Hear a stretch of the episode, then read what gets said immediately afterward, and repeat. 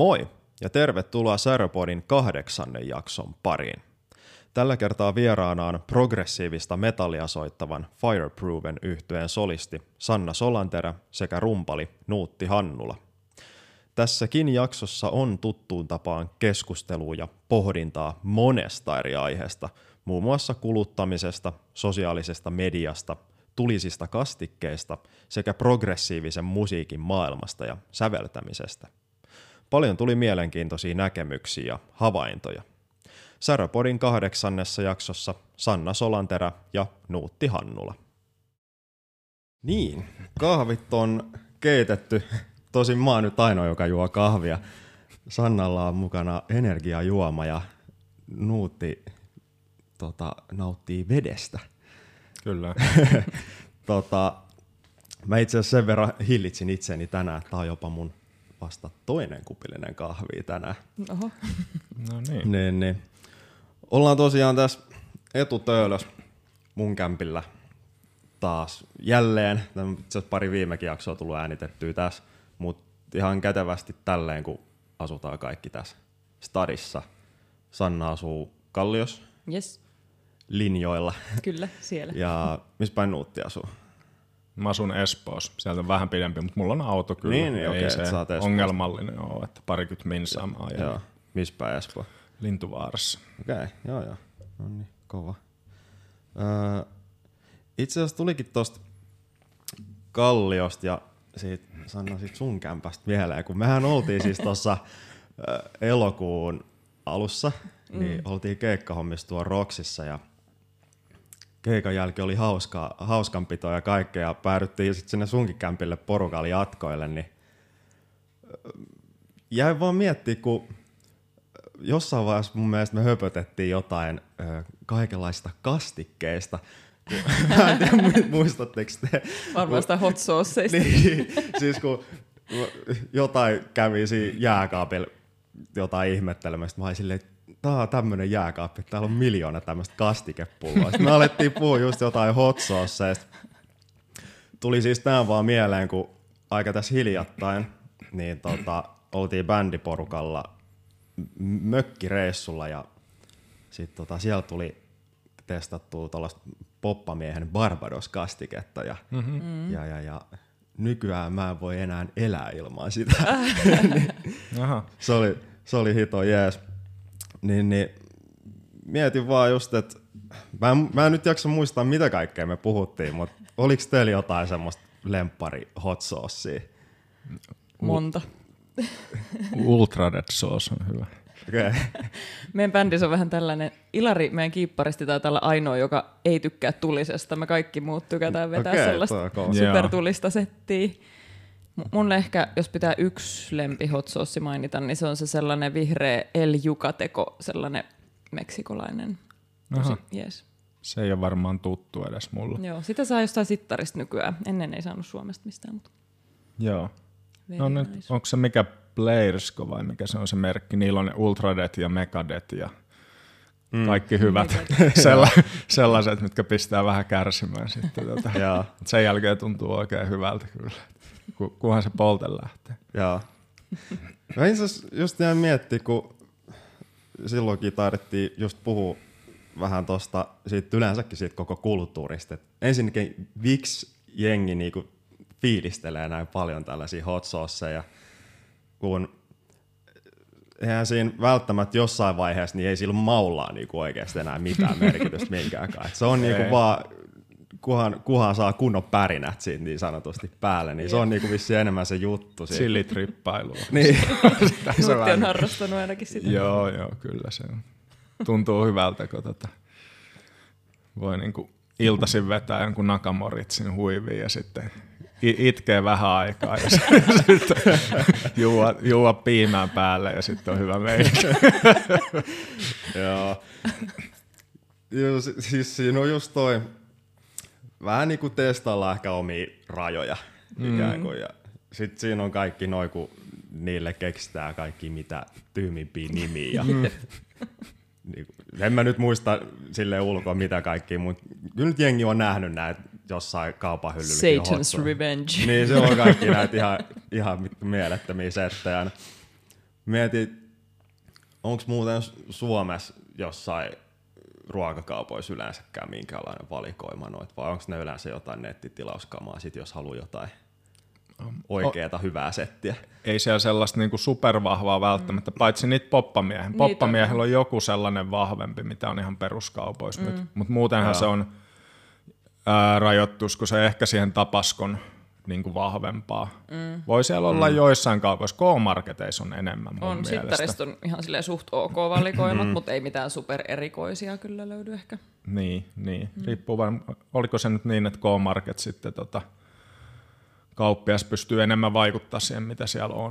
Niin, pystyy joo. joo. joo. Mm. Ja K-Market ei ole siis sponsoroinut mua tässä Mä itse, itse asiassa olen Prisman asiakas yleensä. Mutta, tota, Kaupallinen yhteistyö. Eikä, eikä, eikä Prismakaan ole sponsoroinut. Mutta, tota.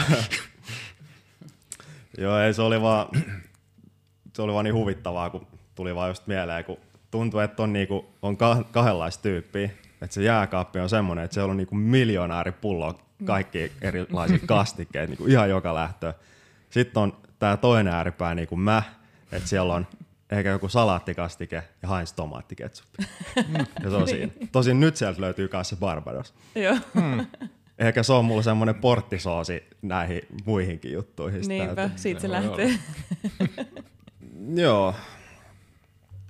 Itse asiassa haluaisitteko te vaikka nyt vähän kuulijoille omien sanoin vähän e- esitellä itsenne silleen, että ketä te niinku ootte ja mistä te tuutte ja tämmöistä. Haluatko aloittaa? Vaikka Hannulan Nuutti ja Haminasta minä olen kotoisin tota, alun perin. Asunut ympäri Suomen, Kajaanissa ja Joensuussa. Musiikin merkeissä siellä ollut musiikkia opiskelemassa ja nyt sitten Espoossa vaikutan. Nämä niin kuin bändihommathan Fireproven on periaatteessa Kajaanissa perustettu ja sitten se on jatkunut se bändi Joensuussa ja sitten tänne pääkaupunkiseudulle. Väätämössä, hän asuu sitten tuolla, tuolla tota, Tampereella, niin Joo. tosiaan täällä nämä hommat on nyt sitten pyörinyt kuitenkin enemmän ja no, soitan rumpuja ja soitan noita muitakin instrumentteja suhteellisen paljon, että varsinkin säveltämiseen ja muuhun. Mm. Sitten, sitten, mutta täällä Espoossa soitan prokea ja olen perheeni. Kova. Prokea soittava perhe. Kyllä. Jes, mä oon Solanterän Sanna ja tosiaan alun perin kotoisin kanssa Kymenlaaksosta, niin kuin Nuuttikin, mutta Pohjois-Kymenlaaksosta, Valkealasta, mikä on nykyään Kouvolaa. Ja asunut kans ympäri ämpäri Suomea ja Australiassakin oli vuoden tuossa välissä ja nyt sitten Helsingissä taas, vissi kolmatta kertaa asun täällä. tota, on kans opiskellut samat koulut kuin Nuutti, mutta eri paikkakunnilla, eli Konsan käynyt ja sitten ammattikorkeasta valmistunut lauluopettajaksi. Eli opetan laulua ja laulan nyt Fireprovenissa ja sitten on noita duo prokkiksia kanssa, missä vedetään sitten kovereita. Mm. Ja vähän kaikenlaista tullut tehtyä ihan sille humpasta black metallia. Uh-huh, kova. Monipuolisesti. Joo. Sellaista. Tota, no tuossa vähän tulikin ehkä esille, että millaista taustaa teillä on niinku ollut musiikin parissa. Onko se ollut ihan niinku skidista asti, vai onko se lähtenyt joskus vähän myöhemmin vasta? Mm, no mulla on ollut skidis sille, että mä aloin soittaa jotain klassista pianoa sille seitsemänvuotiaana, kun mä halusin soittaa jotain. Ja Joo. ainakaan tuolla Kouvolan suunnalle ei siihen aikaan ollut kauheasti mitään vaihtoehtoja, mm. tai ainakaan mä en tiennyt niistä. Niin sitten mä soitin sitä pianoa sille jonkun seitsemän vuotta. Sitten jotain peruskuorohommia tällaisia, mutta bändei mulla ei ollut sille teininä niin kuin ehkä suurimmalla osalla sitten kollegoista. Että sitten se alkoi vasta vähän myöhemmin. Mm, kyllä. Mä aloin soittaa ehkäpä 12-vuotiaana sillä, että Ilari, joka on siis meidän kosketin soittaja ja mun veli, niin se alkoi soittaa viulua jo siinä 5-6-vuotiaana. Mä olin enemmän sellainen urheilijanuori kyllä pitkään. Mutta mä olin rumpujen soitosta hyvin kiinnostunut. Kyllä mä aina kun mä pääsin, niin mä ikään kuin vähän soitin, että vois, ei, ei voi nyt ihan täysin sanoa, että ne olisi musiikin kanssa mitenkään ollut tekemisissä. Että sellaista, mm. Sellaista jollain oma tekemillä rumpukapuloilla tuli kyllä paukuteltua ehkäpä Joo. jo siitä ala-asteen alusta, mutta että omat rummut taisi olla siinä kuuennen lopussa tai seiskan alussa.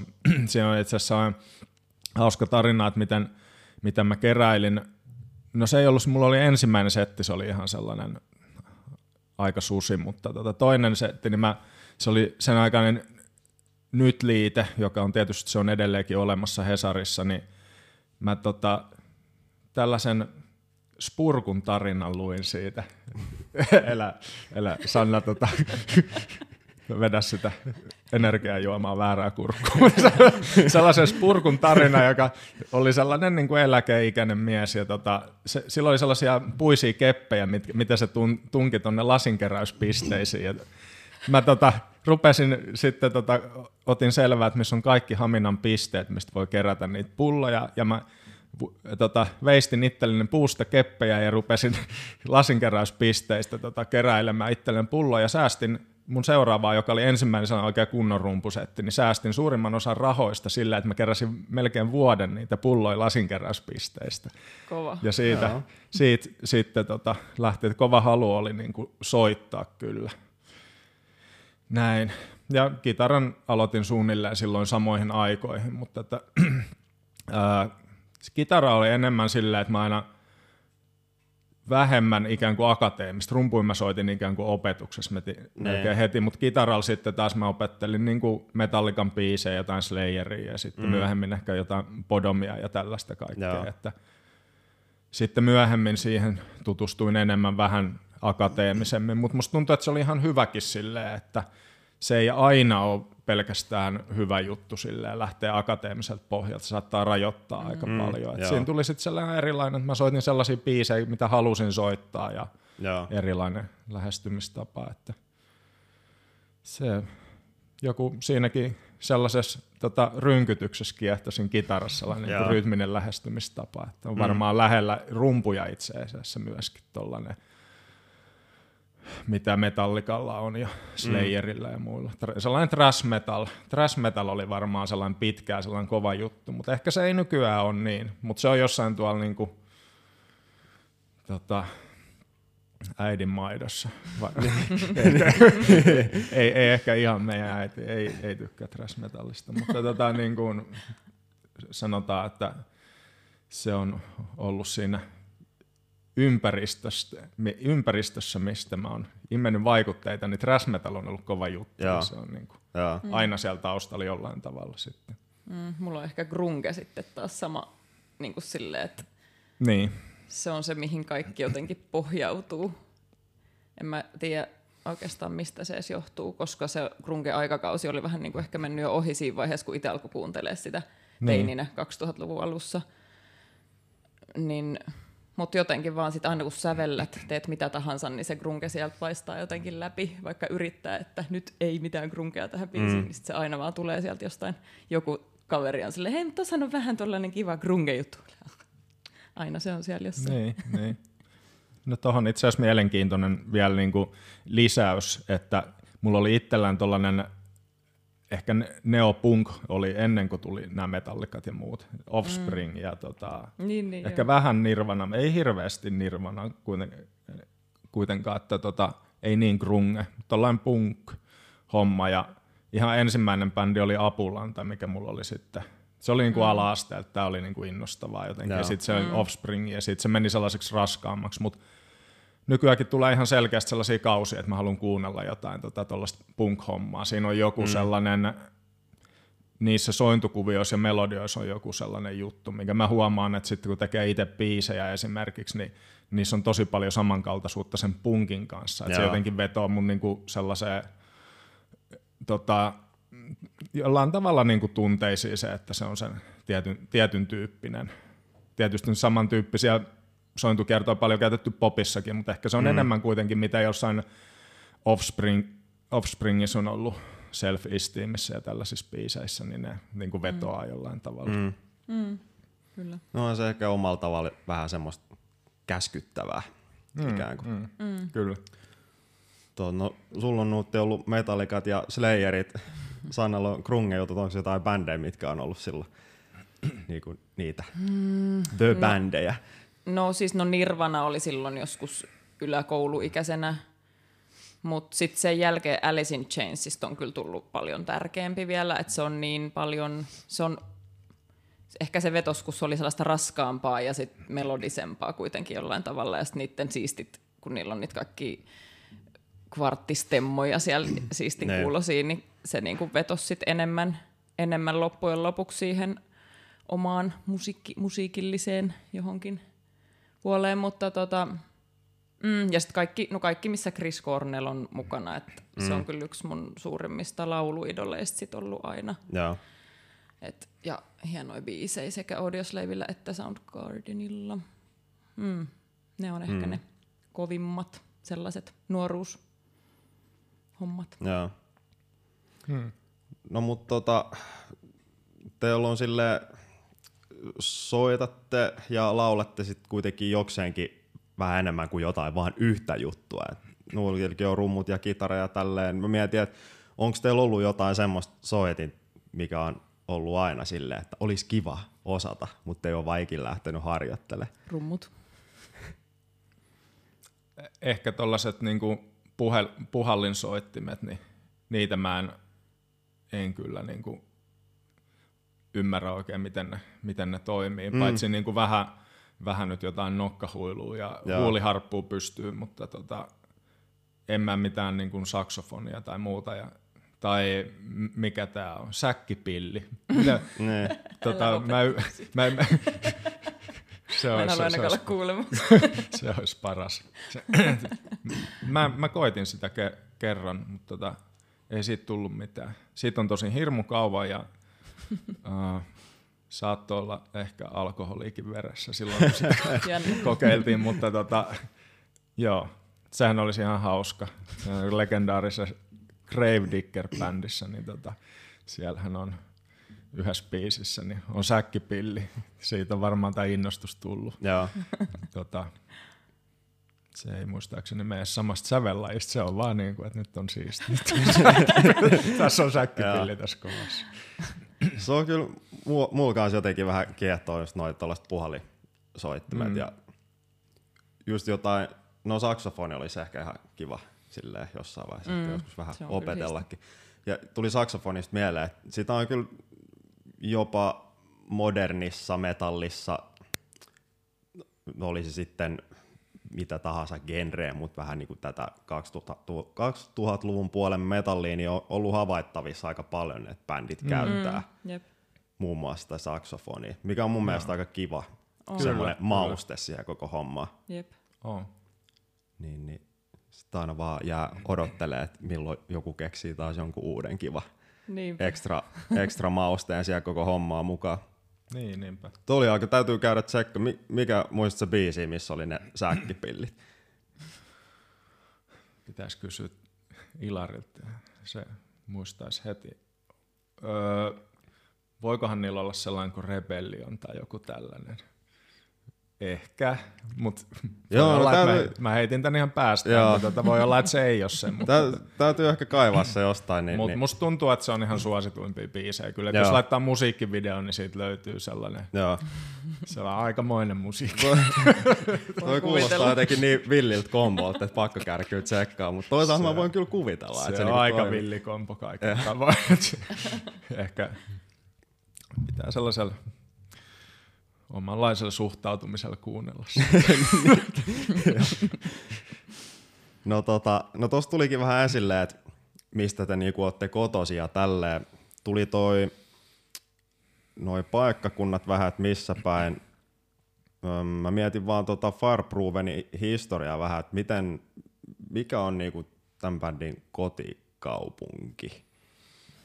Öö, se, se on niinku periaatteessa – sellainen kombinaatio Kajaania ja Haminaa, okay. koska tota, mä opiskelin Kajaanissa ja me Jannen kanssa perustettiin bändi, mutta sitten me oltiin samaan aikaan Haminassa perustettu Ilarin kanssa bändi ja, ja siinä oli niinku samantyyppiset elementit, sitten me jotenkin yhdistettiin Niin, niin. kaksi, okay. ja sitten me ruvettiin, tota, pidettiin ensimmäisiä reenejä, me pidettiin muistaakseni jossain Haminan, Haminan seurakunnan jossain tiloissa. tota, niin, en muista, miten me sinne päädyttiin, mutta siellä oli sitten, Janne tuli kesällä ja sitten me tehtiin sitä ja Ilarikin tuli opiskelemaan Kajaan, niin tämä oli niin erikoinen, me oltiin tuolla noin. Ja jäbäthän on kotoisin Kajaanista. Janne niin, Janne ja Juha tosiaan, niin ne on, on siellä, mutta sitten me ruvettiin siellä ja pyörittää ja siitä ei mennä tulla yhtään mitään. siis ei niin kuin yhtään, me tehtiin yhtä biisiä vaan niin kuin, ehkä vuoden yritettiin vaan tehdä sitä yhtä biisiä. Mä en tiedä, että mikä lukko siinä oikein oli. Se kesti varmaan pari-kolme vuotta. Että ei vaan, ei tästä tule mitään Joo. jotenkin. Et ei me osata soittaa tätä, eikä me osata tehdä näitä. Ja sitten sit jossain vaiheessa vaan tapahtui jotain, että okei nyt. Et meillä oli varmaan sellainen niin kuin idea, että tämä pitää olla omaperäistä ja ei silleen, että ei kopioida ketään. Mm. Mutta sitten siinä oli ehkä sellainen vähän naive ajatus, että no me keksitään pyörää uudestaan. Ja kun eihän se nyt tietysti onnistu, kun se on kuitenkin kieli, että se on niin kuin, no okei, no keksihän joku tolkienkin haltijakielen, mutta me ei nyt kyetty keksimään musiikin kieltä uudestaan, niin sen takia se oli vähän, niin. kuin, vähän hankala, hankala juttu, niin sitten kun me tajuttiin, että okei, että me ollaan itse nyt jotenkin rajoitettu, että mitä tämän pitää Joo. olla, niin sitten kun meillä ei ole enää, enää niin selkeää, että eihän, eihän se tarvitse biisien olla, että ne voi aina olla vähän erilaisia, niin hmm sitten rupesi se prosessi jotenkin helpottumaan ja vähitellen sitten siitä nyt, nyt se tuntuu luontaiselta, on se pitkään jo tuntunut luontaiselta, Joo. mutta että koko ajan varmaan niin kuin muuttuu myöskin, että ei ole niin selkeitä rajoituksia. Että aluksi meillä oli ihan selkeä, että metallimusiikissa ei ole puhdasta laulua ja oli silleen, että pitää Joo. olla huutavaa ja Joo. näin. Ja sitten me jotenkin jossain vaiheessa tultiin siihen. No ehkä siinä voi olla vähän se. Ja... No nythän sitä on paljon. Joo. Mä luulen, että toi on aika tyypillinenkin jopa semmoisilla ihan uusilla bändeillä, että laitetaan jotkut tosi spesifit raamit sille koko hommalle. Joo, Kun okei, okay, siinä saattaa olla jotain ideaa siinä hommassa. Mä ymmärrän, mm. miksi jotkut haluaa tehdä niin. niin Mutta siinä on taas sit se, että se voi tosi paljon just rajoittaa sitä niin kuin yleensäkin sitä luovuutta siinä. Kyllä. Et sitten taas, jos ottaa kaikki rajat pois ja antaa tulla vaan mitä sieltä tulee, mm. niin, ja mitä sieltä on niin kuin tullakseen, niin yleensä se on sitten viime kädessä se, miltä se bändi niinku soundaa, sit loppuviimeen. Niin, kyllä.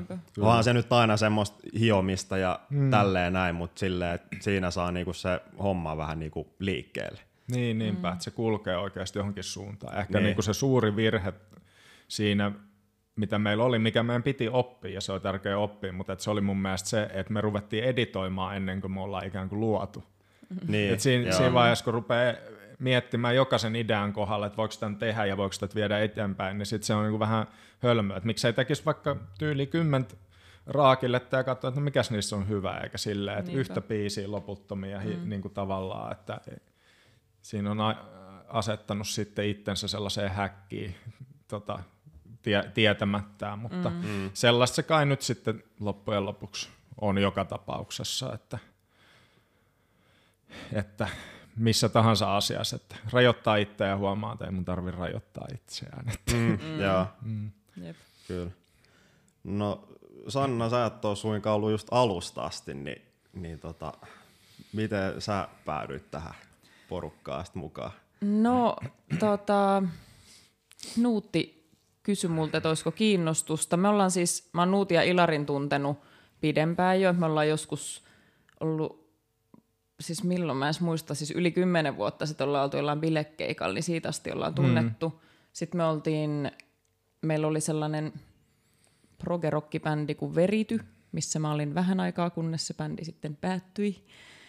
Niin oli siis vanhoja bändikavereita Nuutti ja Ilari mulle, ja Nuutti sitten, he oli päätynyt sellaiseen ajatukseen, että he tarvisivat kliinilaulajan, koska Jannehan lauloi ennen ne kliinit, meidän kitaristi, mm. mutta hän halusi keskittyä sitten tuohon kitaran soittoon, koska se on kuitenkin, no biisit on suht haastavia ja silleen, niin, että sä niinku soitat vaikeita kitarajuttuja ja sun pitäisi laulaa koko ajan samaan Mm. aikaan. Ja sitten kun laulu ei ole Janne ykkösinstrumentti kuitenkaan, niin, niin sitten he päätti, että he etsii uuden laulajan. Ja Nuutti otti sit yhteyttä, että olisiko kiinnostusta ja mä kävin vähän kuuntelemaan. Olin mä kuullut varmaan jonkun biisin teiltä, mm. mutta en ollut silleen paljon kuunnellut, niin kävin kuuntelemaan ja totesin, että hyvää matskuu, että mm. kyllähän minä mielelläni tulen koelauluihin ja sehän meni sitten hyvin se koelaulu. Mm. oli saman tien, että no niin, me otetaan sinut bändiin.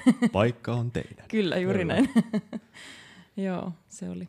Joo, oliks, tosiaan tuli esille toi, oltiin tuossa keikkahommissa elokuun alussa, oliks tää eka täällä kokoonpanolla? Joo, Joo, mä muistelin kanssa, että oli jota, puhuitte jotain että niinku tällä porukalla. Joo, tossa Ensimmäinen keikka. Toi, jep, mm. tapahtui toi korona silleen, kun se oli joulukuu 2019, mm. kun mä tulin Joo. Fireproofeniin ja sitten meillä oli tarkoitus kesällä tai keväällä niin tehdä ekoja keikkoja, mm. mutta sitten tuli korona maaliskuussa, Joo. niin ei päästy aiemmin. Joo. No, vähän sit keikasta. Millaiset fiilikset teillä jäi niinku itse kullekin ja vähän niinku bändinä, että eka tällä kokoonpanolla, että miten meni noin niinku omasta mielestä? No mun mielestä meni kyllä ihan hyvin silleen, että jännitti tosi paljon tietty Joo. eka keikka ja tälleen. Ja Mä, mu- mä muutenkin aika kova jännittää aina noita keikkoja sille etukäteen, että sit lavalla on hyvä olla, mutta ennen sitä on aina Niin. silleen, Joo. kauheat tärinät. Öö, mut joo, ekaksi keikaksi kyllä mulla jäi silleen tosi hyvät fiilikset. Totta Mm. kai aina jotain pientä siellä sattuu ja tapahtuu, mutta ei mitään Mm, mm, niinku niin. dramaattista mennyt. Tota noin, ei mennyt ihan metsään tai mitään. Et hyvältä, hyvältä tuntui ja oli kivaa. Joo, samat fiilikset, että dikkasin kyllä. Että oli mukava vetää ja sitten oli sellainen, me tehtiin sellainen niin kuin aja, päätös kautta ajatus, enkä mä sano, että onko se lopullinen vai ei, mutta että vedettiin ekaa kertaa varmaan kuuteen vuoteen ilman taustanauhoja, että mm. Joo. tehtiin Okei. silleen, että, tota, että mä tein ikään kuin settilistan klikeistä, mutta en soittanut klikin kanssa vaan. Sitten me tehtiin sinne eri biiseihin, sovitettiin esimerkiksi ihan improvisaatio-osuuksia, että ne biisit meni eri tavalla kuin miten ne menee. Et mä oon jotenkin kiehtonut, Okei. kun me ollaan kaikki tota, kuitenkin, melkein kaikki bändissä on valmistunut tavallaan opiskellut jatsmusiikkiin, ja se improvisaatio on niin kuin suurimpia vahvuuksia meille. Joo. Niin sitten jotenkin se on ehkä vähän harmittanut, vaikka ymmärrän hyvin, että siinä on omat hyvät puolensa sit niin kuin soittaa taustanauhojen kanssa, ja se on aika standardikin nykyään monella tapaa, mutta sitten, että se tuntui hir- hirveän hyvältä ja vielä niin kuin, että viedään ehkä pidemmälle sitä, että niitä biisejä voi venyttää jotain so- erilaisia soolo-osioita tai tehdä ihan eri tavalla, niin sitten Joo. se, että, min, että siinä on mahdollisuus sitten sellaiseen tavallaan, että yleisön kanssa muodostaa sellainen öö, vieläkin intiimimpi kokemus siitä, että okei, että tämä on ain, ainutkertainen juttu, kun tämä tapahtuu just näin, mm. ja se on niinku mulle mielenkiintoista, ja sitten just sitä, että sitä, se improvisaatio on se itselleen tärkeimpi juttu, ja mitä jos mä mietin instrumenttien reenaamista, niin mä käytän improvisaatio kaikkein eniten, niin Joo. kaikkeen, kaikkeen, niin tota, enemmän pääsee silleen käyttämään ikään kuin sitä musiikin kieltä silleen, kun se on luontaista, niin Joo. tota, vielä, mm. vielä varmaan tullaan vielä, vielä vähän paljon pidemmälle, että nyt siellä on niin kuin pieniä juttuja siihen liittyen, mutta mm. että se on ihan mielenkiintoinen ehkä menee sitten enemmän sellaiseen, että mitä 70-luvun prog-bändit on kanssa tehnyt vähän sen ja Mm. sellaista. Että. Mm. Mutta hyvät fiilikset jäi ja suoraan sanottuna mua, mua on aina eniten stressannut noissa keikoissa nyt pitkän aikaa, siis tosiaan se, kun tuo teknologia on aina vähän epävarmaa, niin siitä on silleen Joo. Mm. tiukka aikataulu ja mä oon vastuussa, niin sitten tietokoneet ja kaikki, ja nyt on sitten, muistan yhdenkin keikan just, että no niin, no nyt sieltä ei tule mitään sieltä taustalla, se on vaan nyt, sieltä ei tule mitään, ja sitten se joku huutaa, että hei, tää on myöhässä jo, että nyt on kiire ja Nee. muuta, niin siis silleen, että mua ei hirveästi stressaa se niin kuin soittaminen tai esiintyminen, se, Nee. mutta niin kuin se teknologia, varsinkin kun mä en nyt ole mikään niin kuin mestari siinä, mä niin kuin hallitsen ne, mutta sitten kun tulee kun teknologiassa aina tulee niitä yllätyksiä ja sitten ne yllätykset ei ole aina kovin loogisia. Niin. Sitten kun niitä pitää kiireessä ratkoa eikä ole niin kuin ammattilainen siinä Mm, varsinaisesti, niin se, se on tuottanut suurta stressiä ja mä koin, että oli silleen vapauttava kokemus, että okei, että nyt mä vaan otan tuosta temmoja ja nyt lähtee. Ja sitten mm. niin kuin tavallaan myös, että pystyy soittamaan vapautuneemmin sen takia, että, että että jos me lyön yhden kahdeksasosan johonkin niin kuin eri kohtaan, niin täällä ei nyt kaikki käänny toisinpäin niin taustoissa ja muuta, joka on niin kuin ihan tosi ärsyttävää. Ei sitä hirveästi ole ehkä tapahtunutkaan, mutta sitten samaan aikaan on vähän silleen, että klikki, klikki korvas tuhatta ja sataa ja sitten se, että pystyykö keskittyä. Mä, mä huomaan, että mulla on pikkasen mennyt siihen niin kuin efforttia siihen, että sen sijaan, että keskittyisi, että miten ne kaikki instrumentit oikeasti soundaa keskenään. Mm. Miten se groovaa mm. ja mikä on sellainen, sekin toinen asia, mikä mua on niin kuin kiinnostanut paljon, että mitä metallimusaa voisi tuoda enemmän ja mitä modernissa metallissa joku Lepro, Leprose esimerkiksi mm. on tuonut, että se groovaisi vielä sille enemmän. Siinä olisi enem, vielä enemmän niin kuin sellaisia dynaamisia mahdollisuuksia tavallaan, että välillä tosi hiljaa ja tota, mm. oikeasti tosi niin kuin groovaavaa meininkiä ja muuta, mm. niin se, ne on sellaisia juttuja, mitkä kiinnostaa niin kuin viedä siihen suuntaan, levyllä sekä liven. Joo. Mm. Kyllä. Kyllä. Joo, ihan, ihan tota, kiva kuulla. Tota, tai silleen, että toi on jotenkin kovin epätyypillistä nykyään, että, mm. mm. että ei käytetä mitään taustanauhoja. Tuli tuosta groovista kanssa mieleen, kun se on jo semmoinen, se on ehkä semmoinen aika laaja käsite, sitten kuitenkin lopun viimeen. Mm. Itse kullakin saattaa olla ehkä vähän semmoinen oma niin kuin näkemys siitä, että mitä se on. Niinpä. Mä oon jotenkin itse ehkä huomannut sen, että mitä enemmän tekee musaa, niin sitä enemmän ehkä alkaa ymmärtää, että mit, mitä se groove on ja mikä sen merkitys on. Kyllä. Mm. Kun jot, mä en tiedä, voi olla, että jotkut saattaa olla silleen, että kun joku sanoo, että tämän biisin pitää groovaa, niin se on silleen, okei, okay, nyt siellä pitää olla slappibasso ja dyn, dyn, dyn, silleen, silleen, no joo, kyllä sekin groovaa, mutta ei se tar- välttämättä tarkoita, että groove on sitä. Niin, mm. niinpä. Se on, mä luulen, että se on aika semmoinen juttu, minkä itse kukista aina jossain vaiheessa silleen, hoksaa vaan, että aah, groovaa, niin joo, joo, joo. Niin. Miltä se tuntuu se musa? Niin, niin se kuulemma se, tuntuu se... jokaisesta ihmisestä eri tavalla. Mä joskus mm. luin jotain tuosta groovesta, just että se on tota, jokaisella ihmisellä se on joku sisäänrakennettu juttu, että se, se tuntuu erilaiselta. Joo, just näin. Ja Joo. Että se on niinku eri kaikilla. Joo, se, se on se her- hermostullinen niinku epätarkkuus siitä, epätarkkuus, mikä on ton ikään kuin gridin ympärillä. Niin. niin tulee jotenkin mm eri ihmisillä tavallaan sen hermoston kautta niin, että jokaiselle ihmiselle se on pikkasen eri Jep. tavalla. Ne. Eli se ihmisen persoonallisuus tulee niin kuin sitä kautta siihen. Mm. Niin se on mun mielestä mielenkiintoinen ajatus sille, että kun mä kuuntelen paljon konemusaa kanssa ja siinä on niin kuin se oma juttu, mutta välttämättä se, että me niin kuin vedetään kaikki gridiin, niin kuin mitä me ollaan soitettu, niin se ei käy mulle niin kuin järkeä sen takia, koska – koneet tekee paremmin se konejutun kuin ihmiset. niin. niin. Siis silleen, mutta koneet ei pysty ainakaan toistaiseksi, jos mä käytän rumpusoftia, niin mulla on hyvin hankala oikeasti löytää sellaista. Tämä kuulostaisi nyt niin kuin just siltä, että miltä groove kuulostaa. Mm. Että mm. just se, että se on liian täydellisen kuulosta. Niin, ja vaikka sieltä heittäisikin sitä, sitä voi tehdä vaikka, että sä heität sitä ikään kuin vähän epätarkaksi jonkun kolmimuunteisuuden ja muun mm. ka- kanssa, niin siltikin siinä on sellainen, että ei se nyt ihan, mutta se, se voi toimia jossain kontekstissa. On niitä ihan, ihan hyvin tehty joskus. Johonkin se sopii sellainen, että on ohjelma. Mm. Kyllähän niin kuin Jentissä on paljon tehty ohjelmoiduilla rummuilla niin kuin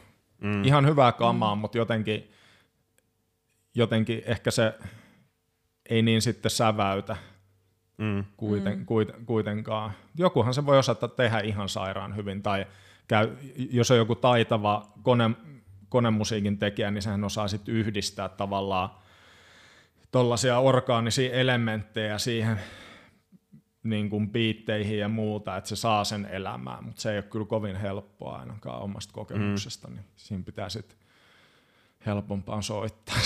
niin. Olla sitten niin kuin siinä niin taitava, että saa mm. sen jotenkin elämään. Joo. No tuli muuten nyt mieleen, on tullut esille tämä groove ja, ja, ja, ja sitten tämmöinen improvisaatio, mikä teilläkin on just nimenomaan se vahvuus tuli tuossa esille. Mä mietin, mm. että sitten kun te teette niinku biisejä, niin onko nämä kuitenkin semmoisia asioita vähän, mikä edellä ehkä jopa mennään? Tai, hmm. tai me, silloin kun te alatte tekemään biisi, niin mistä yleensä te, tehdään biisi alkaa? Se niin kuin tekoprosessi, onko se joku kitarajuttu vai, vai? No, Tosi vaihtelevasti. No, mä teen yleensä silleen, että mulla on tiettyä deadlineja, vaikka joku puoli, puoli vuotta tai vähän pidempikin aika.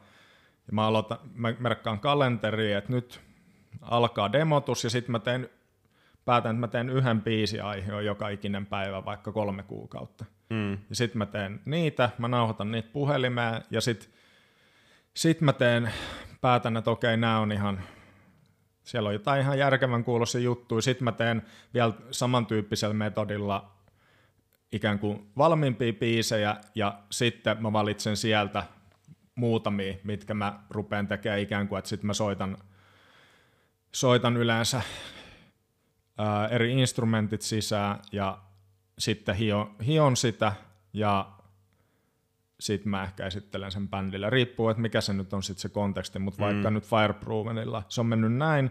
Tosin ajatus on nyt niin kuin jatkossa, että tota, että Sanna tekisi enemmän niin kuin laulumelodia juttu, joka on mm. mun mielestä hyvä idea, että nyt me ollaan sitten biisin tekijät niin enemmän tässä tehty ikään kuin itse loppuun asti, mutta mä koen, että se voisi olla tosi hyvä juttu ja sitten se olisi niin kuin myös,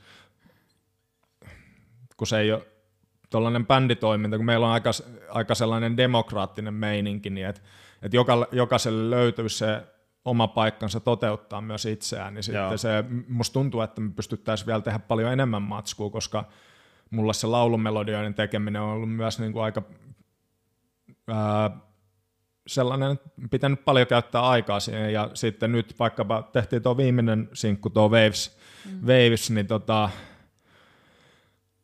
siinä sitten Sanna kirjoitti melkein, melkein kokonaan uusiksi, että sinne jäi enemmänkin jotain mun niitä laulurytmityksiä ja muutamia intervalleja mm. sellaista, mm. niin se toimi mun mielestä tosi hyvin esimerkiksi siinä, niin mä koin jotenkin, että että on ehkä sellainen osa-alue, että se olisi vaan niin kuin, että jos biisei saa kuitenkin tehtyä ikään kuin sitä muuta, ää, ikään kuin taustat saa tehtyä paljon paljon nopeammin, niin Sanna saa tehtyä nopeasti hyviä laulumelodioita, niin me varmaan jatkossa tullaan käyttää enemmän sen tyyppistä mm. niin kuin metodia siinä. Ja mm. varmaan sanotusten kanssa myös niin kuin enemmän siinä, että kiinnostaa tehdä niitäkin jatkossa, mutta silleen, että enemmän vielä. Et nythän me ollaan myös siinä tehty niin, että myös tuossa Wavesissä oli sama, että mä olin kirjoittanut sanotukset, mutta sitten Sanna kirjoitti niitä vielä niin kuin uusiksi ja mm. tehtiin näin. Ja Sannalla on englannin kielen taito on paljon parempi. Et mulla, mulla voi olla niin kuin jotain vaikkapa sanotuksia, mä voin niin kuin tavallaan suoraan sanoa, että mä en ole niin hyvä kirjoittaja välttämättä, että mut, mulla on sellaisia ajatuksia, mitä mä haluan toteuttaa, mm. niin ne voisi olla hyvä mm. esimerkiksi jatkossa, että mä kirjoitan jonkun verran näin ja sitten... Tota, tai joku biisi idea, josta mä sitten jalostan niin, tyyliin. Niin, niin tällä, joku tällaisia. visio. Niin, niin, niin, nimenomaan. Mm. Tällaisia jotain että jakaa, jakaa sitä ja mm. se on mm. ihan mun mielestä just to, kun me toimitaan bändinä, niin jos siinä on tosi vahva sellainen, että eri asia sitten on, jos on bändi, missä okei, okay, on ihan selkeä, että kuka on liideri, mm. joka päättää, niin se on mm. eri juttu, mutta sitten jos on demokraattinen bändi, missä kaikki vaan ajaa silleen, että minun visio on aina paras, niin ei se kauan se bändi sitten kyllä niinku kestää. Että to, tokihan ne, visiot ei aina täysin kohtaa, mutta mun mielestä meillä on yllättävän hyvin kohdannut ja sitten mm. niin kuin, että pystyy pikkasen tulla taaksepäin siitä omasta omasta sellaisesta, että minä kyllä tiedän, mikä on mm. hyvä niin, musa, niin kuin vaan tulee, tulee silleen, että okei, että mä voin ottaa etäisyyttä, että ehkä, että vaikka mä olisin tehnyt vaikka jonkun eri tavalla, niin sitten voi myöhemmin huomata, että tämä toinen toimii ehkäpä jopa paremmin mm. ja ei, ei se niin kuin, että ei mun tarvi sanoa jokaista viimeistä sanaa. Että, niin. Ja kun meitä on viisi, niin se on hyvä äänestää, kun niin. Mm. saa sit, niin kuin vaikka nyt niin. tekisi sen yhden viisin kanssa. Oli just yksi, mikä tulee meidän seuraavalle levylle, kun oli meidän ö, miksaaja oli sitä mieltä, että yhdeksän minuuttinen biisi on liian pitkä, mutta sitten me lopulta päätettiin, että ei ole. Ei ole Joo. Niin, että se on niinku ajatuksia ja ne on niinku ei siinä ole mitään oike, oikeita, mutta että pitää mm. löytää sellainen, mikä Niinpä. tukee ka- Mutta mun mielestä toi on siis hyvä just toi tollanen, että porukassa tekee, tai riippuu mikä toimii just kellekin, mutta mm. mä oon mm. huomannut, että mä ainakin saan paljon parempia biisejä aikaiseksi silleen, että mä teen jonkun kanssa. Että mulla voi itsellä olla joku idea, mitä mä sitten jalostan jonkun kanssa. Mm. Tai sitten silleen, että jollain on joku idea ja sitten mä jalostan sitä. Että just vaikka mm. joku biisipohja, minkä sä oot tyylin tehnyt, ja sitten mä teen mm. siihen just vaikka laulut ja sanat tai jotenkin näin, niin tulee paljon parempaa matskua. Että on niinku useampi ihminen siinä tai jonkun muunkin näkökulma siihen biisiin kuin pelkästään se sun oma. Että sitä jotenkin helposti mä huomaan ainakin omassa tekemisessä, että tulee toistettua sit jotain samaa kaavaa tai sellaista, että sit sä et näe niinku sen boksin ulkopuolelle, Joo. että sä jäät siihen tiettyyn, mm, se on vai- tiettyyn vaikea. muottiin. Joo. Se on tosi vaikea tavallaan päästä sitten siitä, että, että tota, sitten tulee niitä muita, muita näkökulmia, edes yksi muu näkökulma, mm, niin se nimenomaan. heti niin kuin muuttaa sitä, että okei, ei, ei ole tullut mieleen, että okei, mm, voisi tehdä noin. Että sitä jää niin hirveän helposti sitten niihin – omi, omi juttuihinsa mm. kiinni myös. Niinpä. Toi on just tota, toi, että bändissä niin se, että jokaisella on mahdollisuus päästä niinku, antaa niitä omia näkemyksiä tälleen, ja jokainen kokee siinä bändissä, että ne tulee kuulluksi. Mm. Kyllä. Koska sitten se, on, se voi her- herkästi mennä siihenkin, että siinä on vaikka joku kaksi kolmekin tyyppiä, ketkä vähän niinku tekee sitä, ja sitten Siinä on vaikka pari muuta, ketkä heittelee niiden jotain ideoita. Ja tota, sitten ne on ehkä joskus tota, vähän niin kuin tyrmätty silleen, mm, mm. että ehkä ihan jostain objektiivisestakin syystä, mutta sitten öö, näillä on saattanut herkästi tulla silleen, että okei, nämä mun ideat aina kun mä ehdotan jotain, ne ei ikinä ole niin hyviä. Niin sit mm. vaikka niin. jatkossa, kun niillä tulee jotain idiksi, ne uskalla enää sanoa niitä. Niin se on niinku, se olisi myös hyvää just, että kaikilla olisi aina mahdollisuus päästä ja niinku niitä omia näkemyksiä, niin sitten siinä on myös se, että just, että kaikki, kaikki on niinku valmis, niin kuin säkin Nutti sanoit, että vähän tulla takaisinpäin siitä omasta visiosta. Et se on kuitenkin niin. aina kun enemmän kuin yksi tyyppi, niin pitää tehdä kuitenkin kompromisseja. Niinpä. Niin, kyllä. kyllä. Et vähän pystyy tinkiä siitä omastakin visiosta, oli, oli se omasta mielestä kuin hyvä tahansa, niin se, että mm. joku muun visio voi palvella sitä aina ihan helvetin hyvin, niin, kun on kyllä. vaan valmis niinku antautua sille ajatukselle. Niinpä. Niin, niinpä. Mutta tota, tuossa tulikin itse asiassa mieleen, kun te tietääkseni asutte suht hajanaisesti. Mm. M- miten se vaikuttaa niin tähän teidän biisintekohommaan? Että onko teillä sellaista etä, etäpallottelua vai? On. Joo, no sitä Miten se on toiminut täällä, koska mä oon jotenkin miettinyt, että mikä siinä on se semmoinen niin kuin joku kaava, miten sen saa hyvin toimimaan. Mulla ei ole niin kuin omaa kokemusta tosta juuri ollenkaan. Niin. No mä en ole ollut mukana alusta alkaen nyt näissä biiseissä, mitä me julkaistamme seuraavalle levylle. Et mä en tiedä, miten te olette siinä alkuvaiheessa tämän tehnyt. Okei, okay. koska nythän me ollaan tehty silleen, että mulla on sitten niinku ne biisipohjat, sitten mä niinku sovitan ja mahdollisesti uudelleen sävellän niinku ihan vaan itse treeniksellä, sitten mä lähetän jäbille Joo. jotain klippejä, että kuulostaako tämä okolta. Sitten kun ollaan todettu, että kaikki laulukohdat kuulostaa okolta, niin sitten me mennään äänittämään. Joo. Hmm. Mut Mm, se, on, se on toiminut ihan ok. Mä ehkä toivon, että seuraavan levyn kanssa me tehdään vähän jotenkin tiivistetymmin toi koko homma, että me saadaan niin kuin ensin sävellettyä kaikki valmiiksi ja sitten äänitetään kaikki niin kuin tavallaan kerralla. Mutta nyt toi, tietty, tuossa mm. oli paljon hässäkkää ton koronan ja kaiken tällaisen niin. takia myös, että sen takia tämä on nyt mennyt vähän tälle levälle tämä mm. homma, mutta, mm. mutta ihan yllättävän hyvin on kyllä toiminut mun mielestä myös tälle niin kuin etä, etänä. Ja ollaan me mm. nyt nähty tässä kuitenkin sitten treeneissä ja näin, että ei olla pelkästään, pelkästään kaikki eri paikkakunnilla ja paikoissa koko ajan. Niin. Miten niin, usein te sitten ootte niin kuin koko konklaavi kasassa? No nyt ollaan oltu enemmän, just kun on, piti treenaa silloin sitä edellistä keikkaa varten, ja meillä on itse asiassa ensi viikolla keikka kanssa. Mm, meillä oli just eilen viimeksi bänditreenit tuossa Nuutin treeniksellä Espoossa, ja mutta niin, vähän aina vaihtelee, että milloin mm. on mitäkin promokuvausta ja äänityssessioa mm. ja tällaista. Kerran tai kaksi kuussa ehkä. Niin, about, voisi, vois sanoa, niin. että silleen, mutta että pyritään siihen, että sinne reenikselle ei nyt tulla ikään kuin ihan liikaa reenaamaan omia osuuksia, että ne on niinku, sit Niin, niin. niinku hallussa se Joo, hom- niin. homma. Et Joo, mä itse asiassa just miettiä, että jos siellä treeniksellä kuitenkin tolleen suht harvakselta niin koko, mm. koko porukka, niin mm. siinä varmaan itse kullakin sitä aina vähän semmoista valmistautumista, että kun mennään sinne, niin sit siellä ei tarvi, kun laskee biisin sisään, niin heti ensimmäisen pitää ottaa tauko, että miten tää eka verse menikään.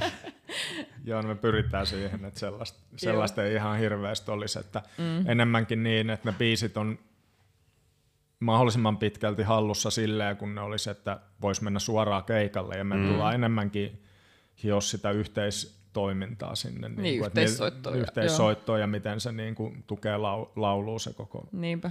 Koko bändi ja se, sellaisiin keskitytään. Ehkä mm. pieni, pieni jotain, niin kuin saatetaan hioa jotain grooveja vaikka jossain mm. biisissä ja mm. sellaisia, sellaisia juttuja, mutta ää, sittenhän se voi olla varmaan, kun me ruve, ruvetaan tekemään uutta matskua, niin, niin kuin Sanna just sa- sanokin, niin että siellä reeniksellä ehkä sitten vaikka tehtäisiin samalla tavalla, että porukka tekee biisejä, niin siellä voitaisiin sitten jo siinä vaiheessa hioa, Mm. Hio myös yhdessä sitä Niinpä. niin kuin sovitusta ja sellaista. Jep. Öö, mä oon sitä mieltä kylläkin, että on hyvä, että niitä biisi-ideoita hiotaan pikkasen pidemmälle kuin silleen, että se on vaan joku yksittäinen pieni bi- biisi-idea, mitä mennään bändin kanssa teke- tekemään. Mm. Mulla on kokemus myös siitä, että on improvisoitu melkein kokonaan biisit reeniksellä. Se on hauskaa, se on parhaimmillaan voi toimia. Et ainoa siinä on mitä, että mä huomaan, että mitä siinä ei sitten, niin kuin, koska siinä pitää tietysti, että me päätyy johonkin, okei, tehdään tällainen, tehdään tällainen, ja se voi toimia ihan älyttömän hyvin. Mutta mä oon huomannut esimerkiksi biisin teossa, että kun mä palaan vaikka kuukauden aikana joka päivä siihen biisiin, niin se ikään kuin prosessi menee koko ajan eteenpäin, mm. ja ne sellaiset niin kuin asiat, mitä ei mitenkään voi saada vaan hetkessä tehtyä, niin ne, ne jotenkin kirkastuu tai luo, lu, se luo itse itsensä tavallaan. Mm. Tota, Se on ihan mä en tiedä, oletteko te kattonut Mad Men-sarjaa? Onko En. se tuttu? En oo kattonut. Loistava sarja. tota, mutta siinä tota Don Draper, joka on tällainen mainosmies ja se tekee niitä mainoksia, niin se heittää sellaisen, niin kuin, että teet, kun koitat keksiä mainosta, niin teet yhden päivän ihan älyttömän pitkän, koitat keksiä muuta ja sen jälkeen annat sille prosessille tilaa, niin se luo itse itsensä. Mm. Sun pitää vaan ikään kuin tulla paikalle luomaan sitä vähän se. Joo. Niin, niin mä oon huomannut, että kunhan antaa tarpeeksi aikaa, niin sillä tavalla, että sä näet kovasti efforttia ja sitten luovut siitä effortista, niin ne prosessit alkaa niin kuin luomaan itse itsensä, kun sä annat sille mm. tavallaan vapauden, niin sit jos on vaan joku tyyli, että no mulla on tällainen yksi riffi ja sitten halutaan tehdä joku 15 minuutin proke-epos siitä, niin aika helposti saattaa käydä niin, että siellä on aika keskinkertaista kamaa paljon mm. mukana, Joo. niin kuin siis silleen. Mutta en mä tiedä. Dream Theaterhan käsittääkseni tekee vaan jammittamaan bi- biisit ja No aina se ei ole kyllä onnistunut. mutta, tota, siis, mutta, mutta monesti siis on, on. He on tietysti hyvin taitavia myös sitten. Niin. Mm. Ehkä, ehkä mekin voitaisiin onnistua siinä. On, Mä olisin, aina kokeilla. niin ja kyllä se, ja esimerkiksi sehän voisi olla ihan älyttömän hyvä just, että sitä mä oon miettinyt, että joitain osia voisi olla hauska luoda sille, koska mm. silleen pystyy myös nauhoitat ja te, niin kuin silleen improvisaatiolla. Et tietysti mm. proge ei sovellu ihan yhtä hyvin välttämättä improvisaatiokieleksi kuin miten perus jats, mutta, mm. mutta kuitenkin yllättävän hyvin sitä pystyy, niin että jos nauhoittaa jonkun, niin kyllähän sieltä tulee ihan erilaisia ideoita kuin silleen, että mm. sä vaan pyörittelet sitä päässä, mm. että tota, voisi olla tosi hauska tehdä jotain niin kuin C-osia tai jotain mm. tollasta sellaisella Niinpä. metodilla. Hmm. Mielenkiintoista. Itse asiassa mulla tuli tuossa vähän mieleen, kun tuossa nyt parikin kertaa tuli 9 minuutin kappale ja 15 minuutin kappale ja tälleen. Siis kun mä en oo itse ö, ihan mahdottomasti kuunnellut progea, mm. silleen mm. tiedän mitä se on ja tälleen, mutta mä en oo ikinä varsinaisesti syventynyt siihen kulttuuriin. Niin te saatte tänään vähän sivistää mua tässä proge, proge-maailmassa, kun tota, mä oon vähän just toi, että se on aika tyypillistä, että biisit on aika pitkiä. Mm. Niin, niin mä oon jotenkin miettinyt, kun on, jos on joku norm, mikä, mikä nyt on ikinä normaali biisi, mm. et, mutta jos miettii niinku rakennetta vaikka, se on se A, B, A, B, A, C, A, Mm. Niin. niin, niin progessa se harvemmin on tämä. Se on yleensä jotain muuta. Niin mä oon vaan miettinyt, että mikä siinä on yleensä, mistä se koko homma niin lähdetään muovaamaan. Et se ei varmaan ole se joku kertsihuukki, mikä tehdään eka ja sitten tehdään ne säkeistöt siihen ja sitten C-osa ja se on valmis. Vaan kun siinä on kuitenkin, onks, siinä on varmaan aika paljon kyse siitä, että se on niinku, säkin käytit sanaa epos. Mm. Et se on enemmän semmoinen isompi tarina, missä Jep. on kaikki semmoisia piikkejä ja siellä on ne huiput ja ne laskut ja siinä on semmoinen tietynlainen draaman kaari mm. saattaa löytyä. Joo. Tari- tarinallisuus on just Kyllä. Niin hyvä. Ehdottomasti. hyvä. Va- vaikkakin mun täytyy sanoa, että niin kuin me ollaan ehkä progebändinä, jos me nyt lasketaan siihen, mä ehkä mm. niin kuin ylipäänsä välttämättä ajattele sitä asiaa edes niin, niin mutta kyllä mm. me varmasti nyt ollaan progebändi kuitenkin, mm. niin ää, meillähän on niitä perinteisiä kappalemuotoja kyllä mm. ihan reilusti mm. siellä, mutta sitten saattaa, mä sanoisin, että meillä on on niitä pidempi, niin kuin nyt on tuo biisi on pidempi ja on joitain mm. biisejä, missä on paljon monimutkaisempi rakenne.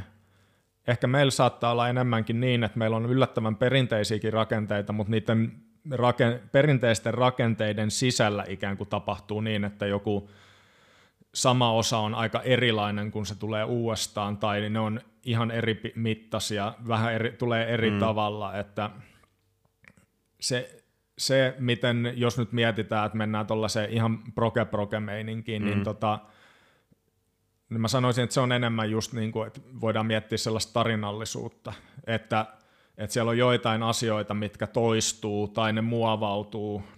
Siinä on niin kuin sellainen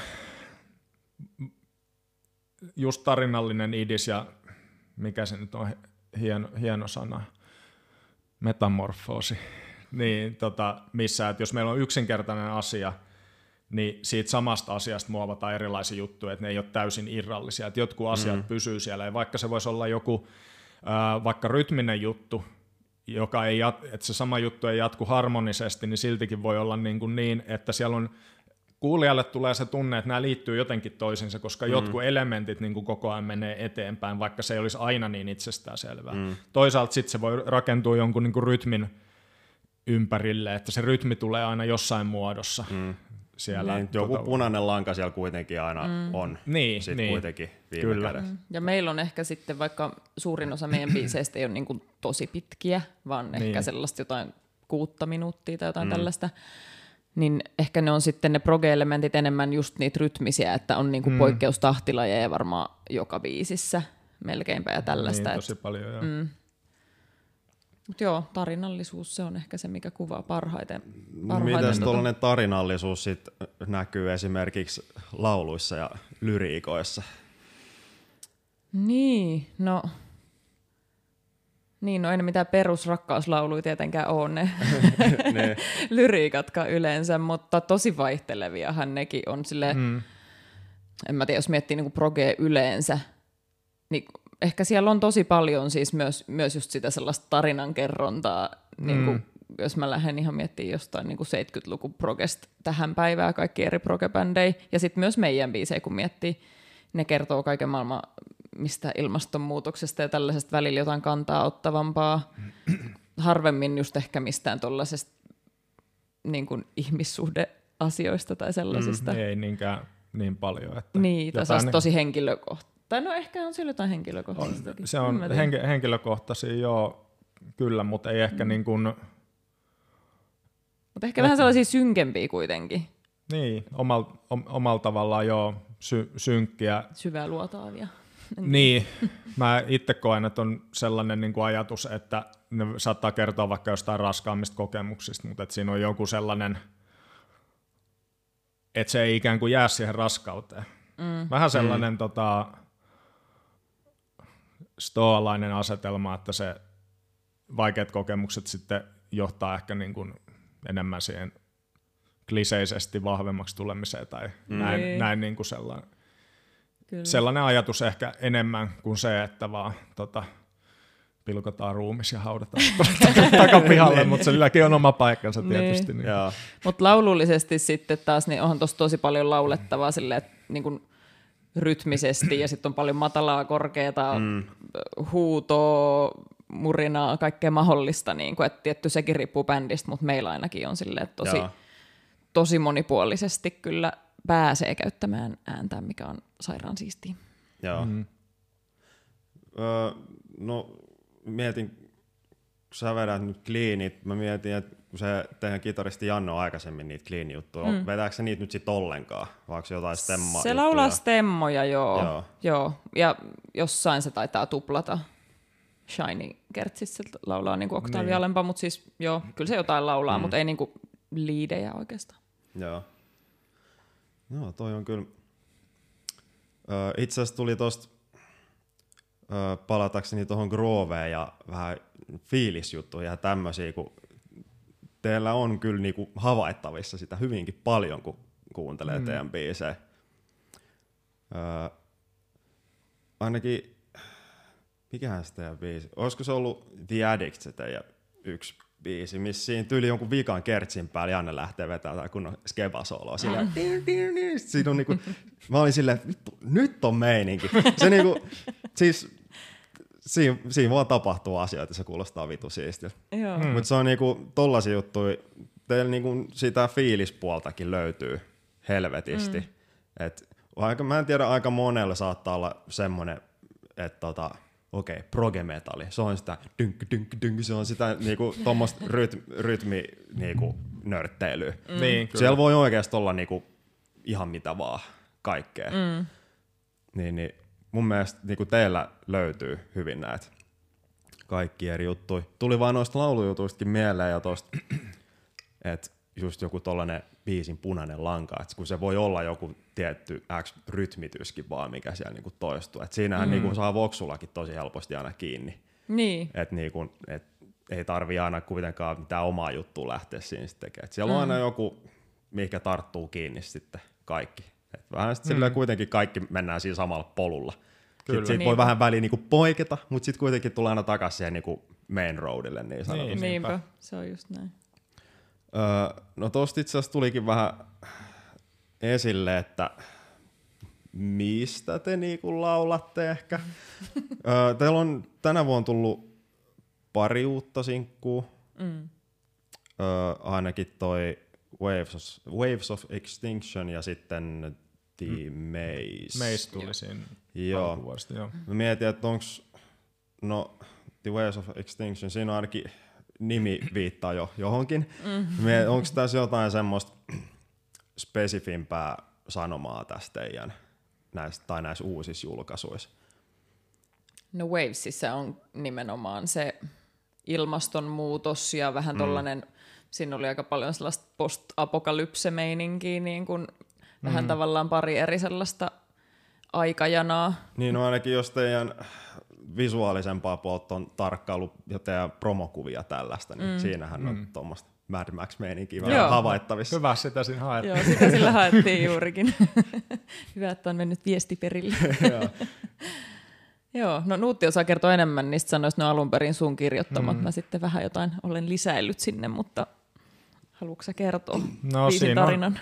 On, no se Waves on just ilmastonmuutokseen liittyvää tällaista. Sitten siinä on tällaisia ajatuksia esimerkiksi tavallaan vaikkapa siinä kertsis viitataan siihen, että nyt sit hirveästi fiilistellään, että no mennään Marsiin. Että näin, että toisaalta Mä en tiedä, onko mulla vähän muuttunut mielipide sen kun mä tehnyt sen, sen kun mä, tota, Stephen Hawking just puhu siitä, että avaruuden niin kuin, vallottaminen voi olla joka tapauksessa hyvin tarpeellista, että, ää, mutta se ajatus siinä biisissä oli niin kuin tavallaan, että pitäisikö nämä kotiasiat laittaa ensin kuntoon ennen kuin mennään Marsiin. Niin, niin kuin, yep. tavallaan sellainen, sellainen juttu, mutta ehkä ne ei nyt poissulje tosiasiassa toisiaan välttämättä sitten. Että se siinä on, sit, siinä on tavallaan sellaista, se on kantaa ottava ja samaan aikaan sit sellainen enemmän visua, visuaalinen tavallaan mm. post-apokalyptinen juttu. No. Enemmän sella, sellaisia niin kuin mielikuvia sitten siitä koko hommasta ja Uh, Meis on taas sitten erila- erilainen, että se perustuu mun omiin niin koulukiusaamiskokemuksiin, mm. uh, mitä on joutunut aikanaan varsinkin yläasteella ottaa vastaan. Niin Joo. Siihen mä oon purkanut sitten sitä, sitä juttua ja on kyllä niistä. Ne on paljon tietysti ollut näiden koulusurmien ja muiden kautta niin kuin esillä nämä jutut, niin mm. se on sillä ollut itsellä puhutteleva aihe kyllä, että tota, Joo. siihen itse niistä kyllä niin kuin päässyt yli, mutta ne on ollut aika kovia juttuja ja sitten siitä on paljon kirjoiteltu, että ihmiset ei pääse, pääse niistä niin kuin mm. yli. Et ehkä siinäkin on sitten se jollain tavalla sanoma siinä biisissä, että kyllä niistä voi päästä yli. Mm. Voi olla ihan jotain positiivisiakin seurauksia sellaisella, mutta tota, Joo. se on niinku se, sitä maailmaa sitten sen biisi. Joo. Mm. Eli semmoista vähän henkilökohtaisempaakin settiä, mutta on tietysti just semmoinen aihe, mikä hyvin moni voi niinku samaistua ja niin. pääsee niinku hommasta kiinni. Kyllä. Niinpä. Öö, no tuossa Sanna mainitsikin, että, että tai ton teidän tulevan levyn, nämä vissiin vähän pohjustaa nyt sitä tulevaa levyä sitten nämä biisit. Joo. Öö, onko vähän tällais, tällaisessa lore-mielessä sit niinku samanlaista settiä tiedossa sitten niinku albumillakin? Mm. en mä osaa sanoa. Varmaan vähän samassa hengessä siellä nyt niin, joo. Me, mennään. Että noin kolme tulee siihen ja sitten tulee vielä kuusi biisiä lisää. Joo. Sillä, että biisit on... Siellä on aika erilaisia biisejä, mutta niinku... Ei mikään biisi ei varsinaisesti muistuta tois, niin. toisia biisiä oikein yhtään. Ei siellä ole... Mm. Siis onhan siinä punainen lanka selkeästi. Niin, mä menen mutta... sitä, että siellä on tavallaan punainen lanka, mutta sitten ne on kuitenkin aika erilaisia. Niin, me ei ehkä ylipäänsä olla ikinä hirveästi tehty niin, kuin sam- niin hirveän samantyyppisiä mm. biisejä Joo. uudestaan ja uudestaan. Mulla oikeast, oikeastaan tuu yhtäkään biisiä mieleen, mikä muistuttaisi sit toista biisiä hirveästi. Mm. Et ehkä siinä tulee se, niin kuin, tuosta oli puhetta tuosta prokesta just ja siitä sellaista, että nö, sellaisesta nörttimeiningistä mm. vähän. Ja no ei mitään sitäkään vastaan silleen, mutta mä en ajattele prokea sillä tavalla, että no nyt ruvetaan kikkailemaan, mm. vaan että se niin. niinku, ja moni ehkä ei siinä mitään vikaa, moni saattaa ajatella silleen, että mm. mietitään nyt, että tähän joku siisti juttu. Niin. Se on aika vieras asia mulle, se on ehkä itse asiassa sellainen alue, mikä mua vähän ärsyttää siis prokessa, että mä en hirveästi välttämättä tykkää kuunnella se, sellaista, missä jo tulee niin kuin, että, että joku haluaa nyt näyttää, että ollaan taitavia. Mm. Et mun mielestä mm. se biisi edellä pitäisi niin, aina mennä, niin, eikä niin, niin, biisi. paska biisi, mutta vitsi niin. miten soittaa. Ja että, niin nimenomaan tälleen, ja just ideoidenkin puolesta silleen, että onko tämä nyt oikeasti niinku sellainen luontainen tapa ilmasta jotain tunnetta, vai mitä tämä ilmaisee? Mm. Vai ilmaiseeko tämä se, että mulla tulee sellainen fiilis, vaan että joku yrittää mulle nyt näyttää ikään kuin oman erinomaisuutensa. niin, niin, niin, Sitten sit mulla tulee... Ja, Ei, mutta hyvä pointti. Siis, niin, niin, niin en, en, en mä niinku ole kiinnostunut sellaisesta, kun mä oon kiinnostunut, että mä saan fiiliksiä siitä Joo. osasta. Mm. Että niin, niin. Se on niin kuin, proke on mulle ensisijaisesti sitä, että siinä on niin kuin vapaus tehdä asioita, mutta ei välttämättä sillä tavalla, että se olisi jotain niin kuin, niin kuin in, instrumentin niin kuin runkkausta, niin, niin kuin siis silleen, että mihin se saattaa sitten mennä. Ja toki, toki kaikissa genreissä on omat ne huonot puolensa, että mm. tota, ehkä mä jopa on niin kuin mieltynyt tähän niin kuin 2000-luvun prokessa siihen, niin kuin, että siellä ei välttämättä, no se on se niin kuin tietty Dient-osio sitten, jos on paljon hyviä juttuja, mutta että siellä, siellä sitten niin kuin tuntuu, että aina vaan joku kummallinen rytmi, joka ei tunnu liittyvän välttämättä mihinkään. Mm, ja ne, joka ne. voi olla hyvä, se, ne voi olla hyvän kuulosia, mutta niin kuin silleen, että jos, jos siinä ei ole mitään dynamiikkaa, ja miten se vaan jatkuu ja jatkuu, niin sitten se mm. alkaa olla, että mun mielestä no Meshukka on tehnyt sen tosi hyvin, ja musta niin mulla ehkä se päällimmäinen, että mikä se, mikä se on se idea, että tehdään että mulla tulee niin kuin sellainen fiilis vaikka Meshukkahista, mm. että nämä tyypit, luontaisesti ilmaisee itseä tekemällä näin. Joo. Ei mulla tule yhtään mieleen, että ne haluaisi nyt jotenkin kikkailla. Mm. Mutta mm. ehkä mulla tulee se, se voi olla, että mä oon tota, alan olla tällainen – kulahtanut perheen isä, niin tota mä meshukkahiakaan ei jaksa kuunnella niin pitkään, että se on yksi pien... Eilen fiilistelin lähinnä Eagles. Tämä alkaa kuule tulla nämä Eaglesit ja totot ja muut tähän no näin, niin. että tota, mut, alkaa kaivata sellaisia keveitä. Aikuisrokkia. Ai, a, aikuisrokkia, mutta mut, joo, sellainen niinku, ehkä mä nykyään kaipaan sit nimenomaan sitä dynamiikkaa mm. sille, että, että ne raskaat jutut tuntuu joltain, kun sille on joku vastapaino. Että jos mm. Täysin ka- samaa mieltä. Niin, kyllä, että jos kaupungin kaikki talot on tota pilvenpiirtäjiä, niin mikä ei näytä korkealta. Niin, se just. Toi on kyllä se, mikä puhuttelee muutenkin. Ihan sama mikä musiikkityyli, niin itse ainakin eniten se dynamiikka. Niin. Siitä tulee niinku isoimmat fiilikset siitä, kyllä. että on tosi hiljasta ja sitten tuleekin täysiä. Koska sitten jos se on sellaista tasasta, niin vaikka se olisi kuin mm. hyvin soitettu ja muuten hyvä biisi, niin ei se herätä kyllä oikein minkäänlaista. Se ei se oikein niin. sano mitään. Mm. Ja se on puhumattakaan sit, jos koko levy on alusta loppuun semmoista. Jep, niin, just näin. kyllä. Kun toi just mainitsitte, että tuossa teidänkin levyllä tulevalla, niin, niin on sitten kuitenkin erilaisia biisejä, niin, niin, mutta se, että sitten siellä on kuitenkin se joku punainen lanka, niin jää vaan miettiä, kun itse on kuunnellut monesta semmoisia levyjä, että on vasta useamman kuuntelukerran jälkeen niin kuin hoksannut, että ai tämä oli se juttu, silleen, että mm. se on, että se on semmoinen subkonteksti melkein vaan siellä takana, että mikä on se, mikä linkittää sitten kuitenkin mm. kaiken niin, loppuviimeen. Niin. Sitä ei ehkä heti silleen hoksaa, mutta sitten kun sitä kuuntelee ja kuuntelee vähän niin kuin pääsee sinne sisään, sitten tulee semmoinen niin kuin havahtuu siihen, että ai tää, mm. joo, niin, joo, joo, joo. Se on, se on semmoinen, se on hauska. Kyllä. Niinpä. Tulee välillä tommosia. Niin, niin et, se on just, monella saattaa olla silleen, että tuo, tuo levy oli, niinku, se oli semmoista niinku tilkkutäkkiä, että kaikki oli erilaista. Sitten niinku ne luovuttaa sen suhteen. Mm. Ne niinku, mm. Se oli, tämä oli paskalevy. Niin. Sitten niinku, joo. Mut se on, itse on jotenkin, en, en halua aina niinku luovuttaa he, heti eka kuuntelukerran jälkeen. Kyllä mä mm. tykkään, mm. niinku, jos ei se ekalla kerran lähde ihan täysin, niin kyllä mä niinku annan sille aina uuden mahiksen pari-kolmekin kertaa. Mm. No tuo, tuo on hyvä. hyvä. Tuo on varmaan itse asiassa haaste nykyään. Mm. Silleen, että kun ennen, ennen tota, ostettiin vaikkapa, vaikkapa nyt CD-levy ja sitten sä kuuntelit sitä vaikka niin kuin kuukauden ja olit maksanut siitä, niin nykyään menee tosi helposti silleen, että että jaksa, jos et sä pidä jostain levystä, jos edes ylipäänsä jaksat kuunnella koko pitkää mm-hmm. levyä, niin jos et sä pidä siitä, niin kuuntelet sä uudestaan, kun on loputon mahdollisuus ikään kuin kuunnella kaikkea, niin se, niin. On, Niinpä. se, on, se on sellainen niin kuin haastava juttu sillä tavalla, että kun tekee musiikkia, niin et, ettei rupea tekemään sit musiikkia sitten jotenkin siihen muotoon sen takia, että no ehkä kun mä teen tän näin, niin tämä tarttuu ihmisille mm. vähän paremmin. Just se yhdeksän minuutin biisi. No niin, just tavallaan niinku, mikä niinku esimerkkinä just se, että, että tarviiko kaikki olla niin sellaisessa puristetussa muodossa, että se varmasti palvelee Spotifyn algoritmi. Niin. niin. siis silleen, että että halutaanko tässä ruveta elämään nyt sitten niin kuin algoritmin mukaan, että se on mm. niin kuin, tai eikö tässä mm. jo eletä ihan tarpeeksi, että pitäisikö Menoa. taidetta nyt yrittää vähän pitää sieltä, niin kuin, että ei tehdä sen mukaan. Että. Mm. Mm.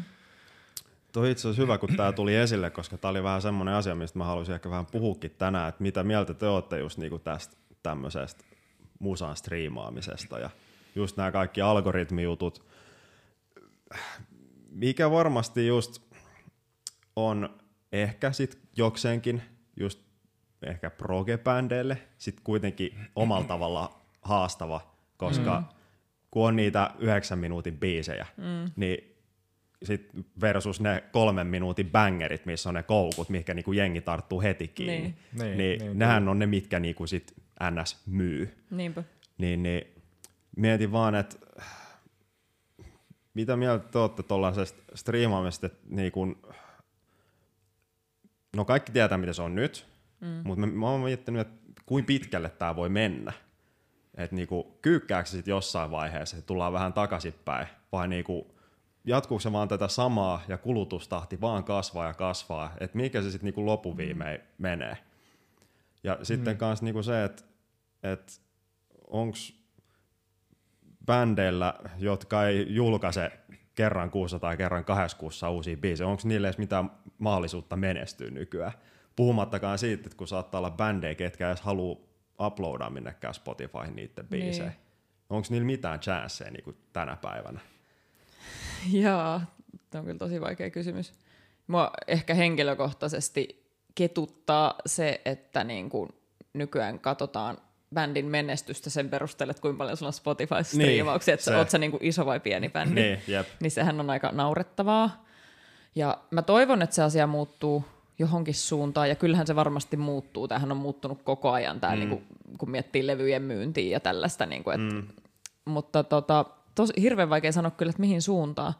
Siitähän on ollut, se on ollut tietty paljon tapetilla myös se asia, ja mä toivon, että muusikoiden ja niiden, ketkä on soittanut levylle niitä biisejä, että niiden oikeudet vähän paranis, mm. että mahdollisesti tulisi joku sellainen striimauspalvelu, että missä, tai onhan niitä palveluita, mutta silleen, että jengi niin joutuisi oikeasti maksaa vähän edes niistä biiseistä enemmän, että ne rahat niin. menisivät oikeaan osoitteeseen tai näin, mutta en tiedä, tuleeko se sellaista ikinä tapahtua. Ihmiset ei ole valmiita maksamaan. no sepä. Heti kun se on joltain itseltä pois, niin se on niinku, ei, ei, ei, ei. ei. Nimenomaan. Sehän se on, siinä on. Se on niinku se ongelma tässä mun mielestä. Jep, just näin. Et, niinku, se on niinku, 10 euroa pystyy just just maksaa sen, että saat kaiken maailman musiikin itsellesi. Niin. Nimenomaan. On se vähän silleen niin kohtuutonta mun mielestä. Todella kohtuutonta, joo. Ja sitten kun ei jengi, tietty metalliskennessä jengi ehkä ostaa jopa e- edelleen levyjä, vinyylejä mm, ja CD-levyjä joo. jonkun verran, mutta sitten kun miettii mitä tahansa muuta tuollaista niin mainstreamia, jotain poppia ja muuta, niin eihän ne osta. Ei kukaan osta ei, mitään levyä. Ei ne varmaan ei. edes paina mitään levyä, jotkut niin kuin mm. isot tähdet. En mä tiedä, mutta mutta mä toivon, että se meni, menisi jopa vähän takaisinpäin siihen levyjen ostohommaan ja sitten toisaalta myös se, että niistä joutuisi vähän maksaa niistä striimeistä enemmän, tai että sä niinku ostat just niitä biisejä tai levyjä mm. jostain Apple, mistä lie, mm. kuka mistäkin niitä ostaa. Mutta joo, Spotify on tosi kätevä, mutta siinä on kyllä nämä huonot puolensa. Se on just, varsinkin toi levymyynti, niin se on kunhan bändit vaan jaksas painattaa niitä levyjä. Mm. Kun varmasti on paljon niitäkin, että jengi tekee levyn ja tota, sit ne on silleen, että ei me paineteta tästä mm. fyysistä, kun ei kukaan osta niin, sitä. se on yllättävän niin, kallista Niin sit siinä vähän niin kuin antaudutaan sille koko mm. ajatukselle, että jengi vaan striimaa sitä. Niin, se on ihan totta. Kun sitten jos niin kuin mahdollisimman moni koittaisi niin kuin pitää vähän näitä no, perinteisempiä mm juttuja yllä. Toisaalta en mä tiedä, onko tässä taas vaan semmoinenkin juttu, että maailma muuttuu, niin sitten asioiden pitää muuttua sen mukana. Ja mm. tälleen onhan tämä nyt tosi niinku iso aihe. En mm. mä tiedä, onko mitään oikeita tai vääriä vastauksia. Niinpä. Mutta se, että just, että onhan se nyt silleen vähän kohtuutonta se, että mitä artistit saa siitä niiden luomuksesta, mihinkä ne on kuitenkin sijoittanut aika paljon aikaa ja rahaa. Jep, just näin. tosi vaikea aihe on. sillä tavalla, että, Iso ja vaikea että ehkä mua mietityttää just sellainen, että, että jos et tee jotain ihan täysin mainstream-musiikkia, niin se, että sä vaikkapa elättäisit itse, itse sillä, niin se on kyllä todella hankalaa. Se on, no se, se on just, joo. Se, että miten, miten se niinku, että toisaalta se, se on niinku mahdollista rakentaa ikään kuin silleen sellainen ekosysteemi sen ympärille, että siinä on kaikenlaista merchandisea ja ka- kanavaa ja, ja kaikki, kaikki mahdolliset, mutta sekä ei ole ihan niin yksinkertaista. Siinkin pitää laittaa efforttia aika paljon, että mm. ne hommat niin kuin toimii. Mm, silleen, koska hirveästi aikaa. Ihan, ihan valtavasti aikaa ja sitten niin kuin se, mistä ei kans monesti kukaan puhu, varsinkaan Jenkkilässä, on se, että aikakin on niin kuin resurssi, jopa mun mielestä tärkeämpi resurssi kuin raha, niin sitten käytetään kaikki meidän vapaa-aika siihen, että me tehdään jotain niin kuin erilaisia sivustoja, mistä joku ehkä voisi saada mm, jotain. Mm, yeah. Ja sitten me tehdään niitä niin kuin, ää, erilaisia kanavia. Kun vaikkapa nyt tällainen podcast-juttu, niin mun mielestä tämä on niin kuin toistaiseksi sellainen yksi formaatti, joka pysyy jollain tavalla rehellisenä ikään kuin. Kun mm. se joudut tehdä monia juttuja, niin kuin noissa kanavissa, niin sen pitää olla tosi silleen, että hei hei, että vähän niin kuin pikkasen, mitä sitä nyt sanoo kauniisti?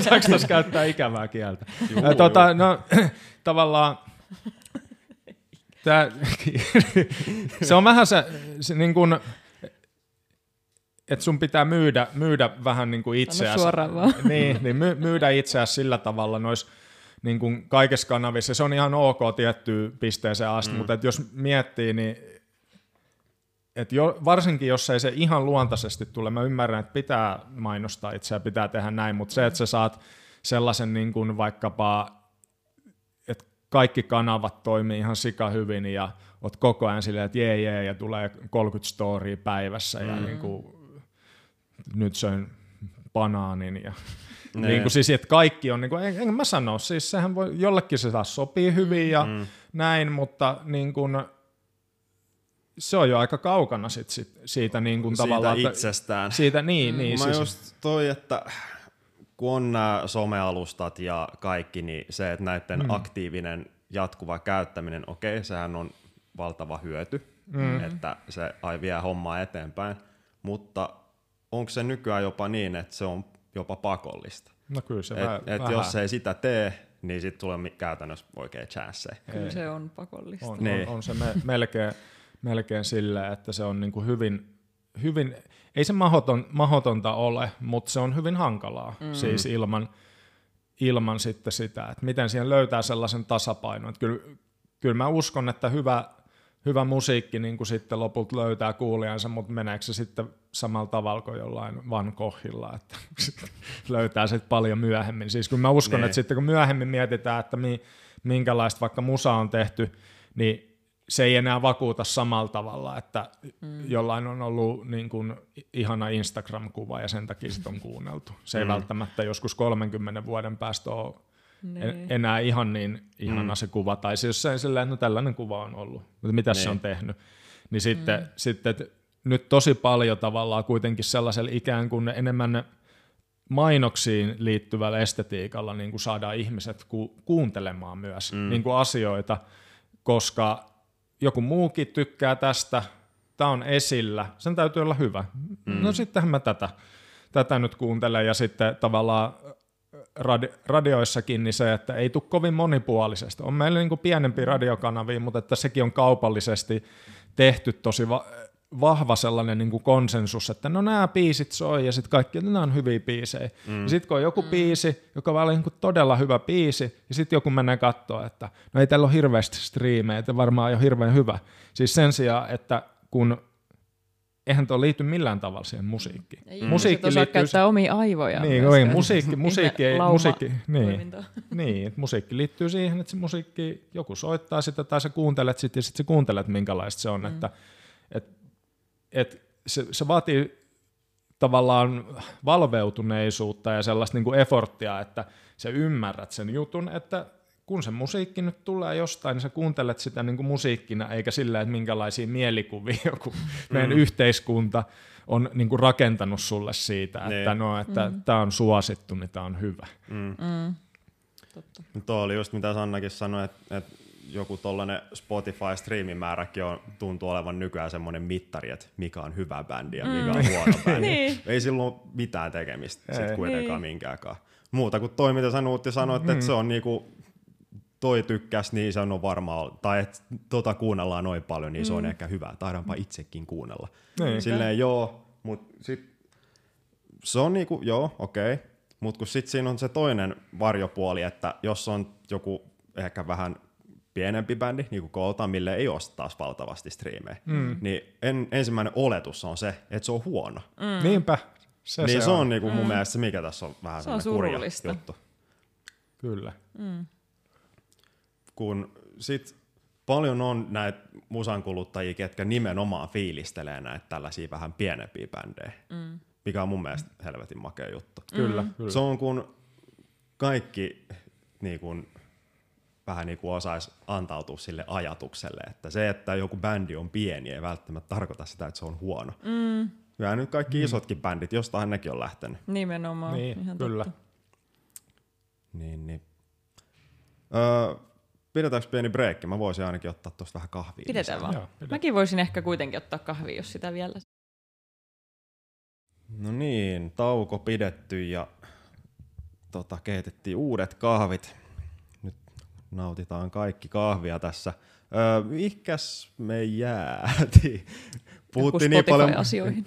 Niin, puhuttiin niin paljon muita juttuja tästä tauon. Öö, Spotifysta ja musan kuluttamisesta ja tämmöisestä. Mm. No siitä nyt tulikin mieleen, kun tämmöinen yleensäkin kuluttaminen tässä ö, yhteiskunnassa, niin, niin tullaan ehkä sitten kuitenkin tähän, mistä tekin vähän kerrotte teidän biiseissä, että jossain vaiheessa varmaan sitten kaikki vähän niin kuin kyykkää. Ja sitten ollaan siellä Mad Max-maailmassa. Niin. niin käykö siinä näin? Kyllä nyt varmaan jossain vaiheessa kuitenkin käy näin.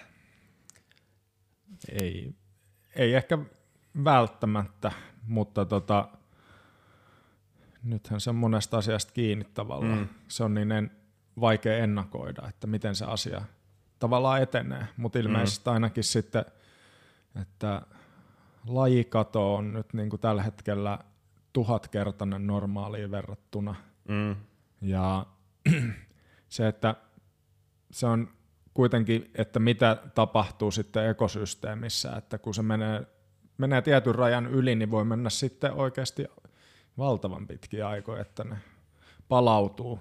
Mm. Mutta tämähän on nyt ihan täysin silleen arvotus, että mä, mä uskon siihen, että ihmiskunta ei tee mitään, jos se ei, jos ei sen ole pakko tehdä.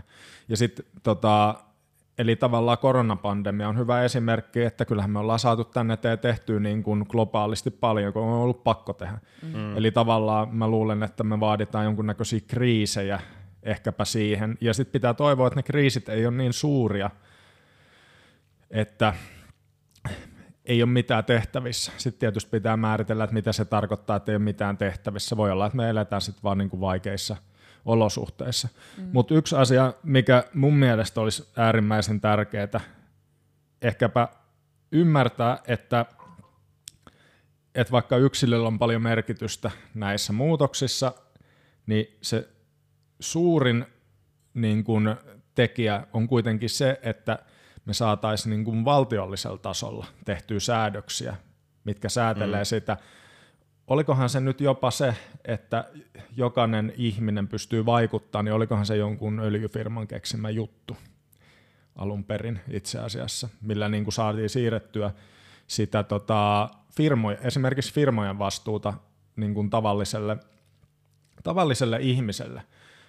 Mutta se on liikaa vaadittu tavalliselta ihmiseltä, että tavallinen ihminen voi vaikuttaa asioihin. Se voi ottaa selvää siitä, että onko joku ruokavastuullista, se voi miettiä kuluttamista, mutta mm. se, on ihan, se, on, se on myös mun mielestä liikaa vaadittu, että, että joka ikinen, on tosi vaikea saada niitä ketjuja selville vaikka vaatteissa. Että on, onko nyt vaikka tällä niin kuin kulahtaneella perheen isällä, niin on, onko, sillä, onko sillä aikaa oikeasti tässä niin kuin ruuhka vaiheessa nyt vaikka ruveta sitten niin kuin miettimään joka ikistä asiaa niin kuin koko ajan. Siis mm. se, että sekin vaatii, että hoitaa perus jotain kierrätykset ja kaikki niin kuin, ja miettii niin kuin tarpeeksi, niin mm. se on. Et toki sitten se kuluttamiseen liittyviä juttuja, mihin jokainen voi vaikuttaa, että ei lähde tavallaan siihen hypeen mukaan, mikä, mitä ehkä sosiaalinen media niin kuin ajaa tosi paljon, että koko ajan pitää olla vaan uusia vaatteita ja kaikkea lisää mm. ja koko ajan näin. Mm että eihän se tule kestämään. Se on aivan niin kuin selvä juttu. Mm. Että enemmän sitten, että tarvitaan median tasolla, ehkä sosiaalisen median vaikuttajien, ää, perinteisen median ja sitten valtion tasolla tavallaan sitä, että, että oikeasti tehdään niin kuin, vaikka somevaikuttajat, että ne tekee coolia siitä, että aina ei tarvi olla joku uusi vaate, aina ei tarvi olla näin. Et se on ihan mm. ok. Mm. Ehkä mä laitankin jonkun kulahtaneen paina, paidan mm. johonkin tai muuta, että se ei ole mikään niinku sellainen, että mi, että mikä toi, toikin niinku spurku pyörii tuolta vanha paita päällä tai muuta, että että me tehtäisiin sellaista, mikä on oikeasti sitten kestävää, että tollaisiin voi tietysti vaikuttaa, mutta tehtäisiin mm. niinku säädöksiä erilaisiin asioihin, ihan niin kuin tuolta niin kuin ylemmältä tasolta, niin sitten ihmiset rupesivat tekemään sitä, koska ei kaikki vaan ole mitään maailman parantajia. Ei se, ei se mm. onnistu mm. niin, että jokaisen, nyt teidän pitää kaikkien ryhtyä. sen, sen takia porukka myös hermostuu, kun niiltä ruvetaan vaatii niin. ihan hirveästi. Jep. Se on niin kuin ymmär, ymmärrettävää my, myös siltä kannalta, että mm. se pitäisi... Ja siinä vittuulakseen sen takia kuluttaa kahta kauheammin sitten. Niin, niinhän niin, siinä jot, on niin siinä tulee vastareaktio niin. helposti. Mutta siis toihan on, mitä sä sanoit tota, niistä vanhoista vaatteista kierrätyksestä, niin sehän on kyllä nyt on mennyt siihen suuntaan. Siis tosi monethan niin kuin ostaa kirpparilta vaatteita esimerkiksi mm. itse ja tälleen, että siitä on tehty ihan muodikasta, on kaikki kirppariäppejä, ties kuin monta jo Suomessakin, mm, mitä kyllä. jengi käyttää, että se on pikkuhiljaa onneksi menossa siihen suuntaan. Sitten toi, mitä sä sanoit siitä, että kun on pakko, niin ihminen niin kuin selviytyy ja keksii jotain, niin me puhuttiin mun Fajankaan joku aika, just, joku aika sitten just siitä, että, että mitä niin kuin, no, miten tässä ilmastonmuutoksessa kaikessa käy.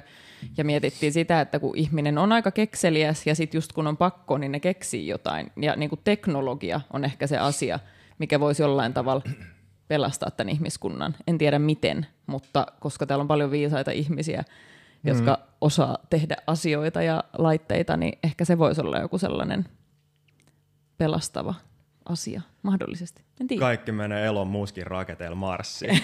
Esimerkiksi. Se on. Teknologia pe- pelasti. mut, mut, mut, mut, mutta toi on hyvä, toi on hyvä ajatus, että ehkä niinku, että mä itse asiassa uskon, uskonkin itse, että se asia varmaan menee tohon, mm. että ainoa, mitä mä koen, että jonkun verran to, tuon asian siivillä jotkut esimerkiksi firmat on nykyään tai, ja yksityishenkilöt mennyt vähän myöskin siihen suuntaan, että koska tulevaisuudessa teknologia mm, kehittyy ja niin saadaan tehtyä, mm. ei, niin mm. nyt ei tarvitse tehdä jo niin. mitään ja se on, se on, se on tietysti oma, oma ongelmansa, mutta tota ei, siltikin var, varmaan se voi olla noin. Tai sit, sitten, onhan tässä paljon skenaarioita silleen, että jos nämä lisätyt todellisuudet ja muut alkaa niin kuin yleistymään, niin voihan se olla niin, että porukka viettää niissä niin paljon aikaa, että ei enää haittaakaan, jos tuolla ulkon sataa jotain rikkiä. silleen, tota, en, en, tiedä. Siis ehkä tota, noihin ää, Hararin kirjoihin, mitäs näitä on, mikä tämä on, homodeus ja muut, missä se niinku tavallaan käy noita tulevaisuuden, tulevaisuuden tutkimuksen skenaarioita läpi, niin että se tietysti voi olla maho, mahdollinen skenaario, että ihmiset on niin, niin paljon just jossain viettää virtuaalisissa paikoissa, että tämä ei niinku kiinnosta enää sitten mikään, mm. mikään muu meininki, mm. mutta tietysti se ei ole välttämättä hirveän hyvä vaihtoehto. No ei todella to, toisaalta, että jos se olisi niin, niin loppuisiko sitten joidenkin asioiden kulutus, en tiedä. Ja sitten, että onko, mikä se on oikeasti niin kuin se skaala, että millä vauhilla me saadaan sellaista teknologiaa, että siellä voidaan viettää sitten aikaa jossain virtuaali todellisuudessa vaan. Toisaalta tässä nyt jo puhuttu Elon Musk on, on sitä mieltä, että on yksi miljardista mahdollis, mahdollisuus, että me ei nyt olla siis virtuaalimaailmassa tällä hetkellä. Mutta tota, Kari Enqvist oli toisin, tosin sitä mieltä, että se on ihan täyttä paskaa. mutta mutta tota, mistä sitäkään tietää? Sehän, sehän voi olla just joku tota, tulevaisuuden pelaajan sellainen tota, retrotrippi tota 2000-luvun alkuun, missä me eletään ja ollaan pelihahmoja. Mm. niin. Mm. Mielenkiintoisia havaintoja. Se on, mutta se on, niin, voiko sen tietää? Niin, ei en, en, en tiedä, voiko tietää, mutta, mutta toi oli kyllä hyvä havainto toi just, että toi johonkin kulutukseen liittyen, että No siis onhan sitä aina hyötyä, että itse kukin kyllä, yksilönä kyllä. hoitaa vähän niin kuin itse mm. sen, mutta kyllä siinä tarvii oikeasti vähän isompia peliliikkeitä sit. Mm. Kyllä, kyllä. Kun siinä on, tullaan just tähän, mitä tuossa aikaisemminkin oli just tuossa jossain musiikin kuluttamisessa teki, että jos on heti joltain yksilöltä vähänkään pois, niin mm. sitten ei olla valmis niinku yhtään sijoittaa siihen mm. mitään. Että joku kierrättäminen ei, tai tällainen jätteiden lajittelu ja tämmöiset mm. aika, aika niinku pienet jutut sitten kuitenkin. Mm. Niin on jollekin jo sit kuitenkin se, että kun niin iso vaiva, niin ei sit mm. sen takia sitä Niinpä. tee. Niin. Et heti kun se on vähänkään siltä itseltä pois, niin sitten sen eteen on valmis tekemään niinku mitään. Mm. Niin tämä on mun mielestä vähän se ajatusmalli, mitä ehkä olisi hyvä niin kuin jokaisen sille miettiä, Et, että onko se sitten kuitenkaan niin paljon pois, ja sitten miettiä, että mikä hyöty siitä sitten kuitenkin voi olla. Mm. Ja tälleen. Niinpä. Tämä on tosi, tosi tota, laaja, laaja aihe tämäkin. Mm. Joo. Mutta tota, mm, just jäin miettimään, että onko tämä sitten semmoista aihetta, mitä sieltä teidän tulevalta levyltä sitten jokseenkin löytyy ehkä? Ehkä. Ää, t- t- tota, mä rupesin jo miettimään nyt, ei tätä tulevaa, vaan seuraavalle. niin. että voisiko sieltä löytyä silleen, että mitä... No siellä kyllä, niin, siellä en, varmaan sitten siellä, se siellä, niin, siellä Mutta tältä olla. seuraavalta levyltä, mikä toivottavasti tulee ensi vuonna ulos, niin on siellä ehkä vähän sellaista jostain sellaisesta ihmisen ahneudesta ja tällaisesta mm, on ainakin yksi joo. biisi tulee heti mm, mieleen, mikä mm. kertoo. On siellä vähän, vähän joo. Mm. Ei, ei se nyt mikään ihan kantava teema ole, että sitten on niitä mm. henkilökohtaisia, mm. niin. ehkä sellaista niin kuin psykologista tai filosofista meininkiä siellä on paljon. Tokihan mm. tämä on myös sellainen aihe my- myös, mutta sitten, mm. että miltä kannalta ehkä sitten niin kuin henkilökohtaisesta näkökulmasta myös, mutta kyllä, kyllä mm. tästä on ainakin niin kuin sen Wavesin lisäksi niin kuin tähän liittyen niin mm. muutakin. Mutta tämähän on hyvä aihe siis sitten ehkä jatkoa ajatellen tuollainen ylipäänsä kuluttaminen ja mm. Mm, tuo, tota, Tehdään konseptilevy kuluttamisesta. Ku, niin, niin mik, mm. mikseipä. Sehän voisi ollakin oikein sellainen poliittinen, poliittinen levy ja tota, poltetaan kokispullo. niin. Toi, toi on kiva just, että vaikka teilläkin niinku tuleva albumi mikä niinku tulee, just niin kuin sanoit, ehkä vasta ensi vuoden puolelle, niin niinku tässä vaiheessa jo alkaa miettiä sitä niinku seuraavaa juttua. Niin. Et siinä on niinku semmoista jatkumoa ikään kuin mm. tämmöisessä. Kyllä. Öö, se vähän riippuu, mikä nyt sen bändin juttu ikinä on, mm. mutta ainakin itse koen aina mielenkiintoiseksi, kun näkee jotain tällaista, että on joku sanoma, mikä sitten kuitenkin saattaa levyttäen vähän ehkä vaihtuu, mutta mm-hmm. siinäkin on sitten se joku punainen lanka sitten kuitenkin. Niin, niin Menee aina vähän ehkä nextille levelille tai sitten johonkin muualle. Vähän shiftailee silleen. Mm. Pysyy niinku si- ollaan siinä samassa universumissa niinku kuitenkin. Niin, niin kyllä. Mm, yksi, mikä mulla tuli mieleen kanssa tosta, kun puhuttiin tosta, tuli toi somekin esille, niin yksi somealusta, mikä nyt ei ehkä sitten kuitenkaan ehkä niin somealusta, mutta YouTube. Mm. Mä oon jotenkin jäänyt miettimään, että YouTube on vissi, olisiko se jopa ehkä vanhin näistä alustoista. Se on vissi aika samoihin aikoihin tullut kuin Facebook joskus. Mm. Voi olla. Vai ehkä aikaisemmin. Voi olla jopa ihan Mä luulen, että se on ehkä aikaisemmin. Niin. Jo. Mä jäin vaan miettimään, että se on kuitenkin aika pitkään se niinku pysynyt se idea sitten aika samana. Et sitä mm. ei ole mm. lähdetty niinku hirveämmin mun mielestä kuitenkaan pilaa. Mm. Tietysti se sisältö, mitä sinne nykyään ladataan versus se, mistä se on alkanut, niin se on ehkä vähän eri. Mm. Mutta mä jään vaan miettimään, että kun jossain Instagramissakin niin alkaa niin paljon nykyään olemaan näitä mahdollisuutta, tai että jengi niinku laittaa sinnekin musavideot ja kaikki tällaiset. Siellä on se IGTV-osio, niin mm. aika, pa- aika paljon havaittavissa, että sinnekin laitetaan niin musavideot ja tälleen. Niin, ja sitten sieltä YouTubestakaan, niin no siellä, siellä on se joku musan toistopalvelu kanssa, mitä ne niinku myy. Mä en tiedä, mm. kuinka moni sitä käyttää, mutta tota, mä oon vaan jäänyt miettimään, että onko toi YouTubekin semmonen, että joku muu alusta senkin kohta syrjäyttää. Vai onko teidän mielestä niin kun, se vielä ihan vahvasti mukana tässä? Mun mielestä se on kyllä aika vahvasti ainakin toistaiseksi. Tosi moni käyttää sitä.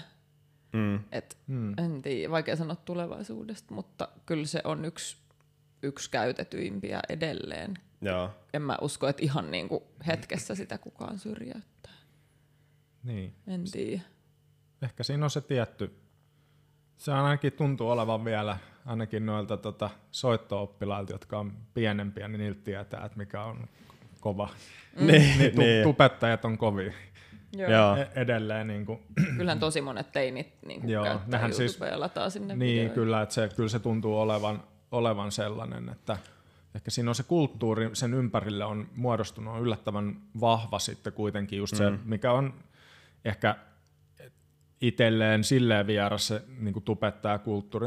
Vähän niin kuin, mitä se nyt tietysti tarkoittaa sitten, että kyllähän sieltä tulee sitten mm. itsekin seurattua niin kuin jotain asioita kyllä, että on se mm. hyvä palvelu. Että tietysti siinäkin on ne ikään kuin sosiaalisen median, se ei ole ehkä ihan sama, samalla tavalla sosiaalinen media, mutta mm. jollain tavalla, jollain tavalla kuitenkin niin, kuin, niin ehkä just se sellainen, että ne on aina niin sellaisia klikki-otsikko-meiningillä pakko tehdä, mm. se ärsyt, ärsyttää mua, mutta, niin, tota, mutta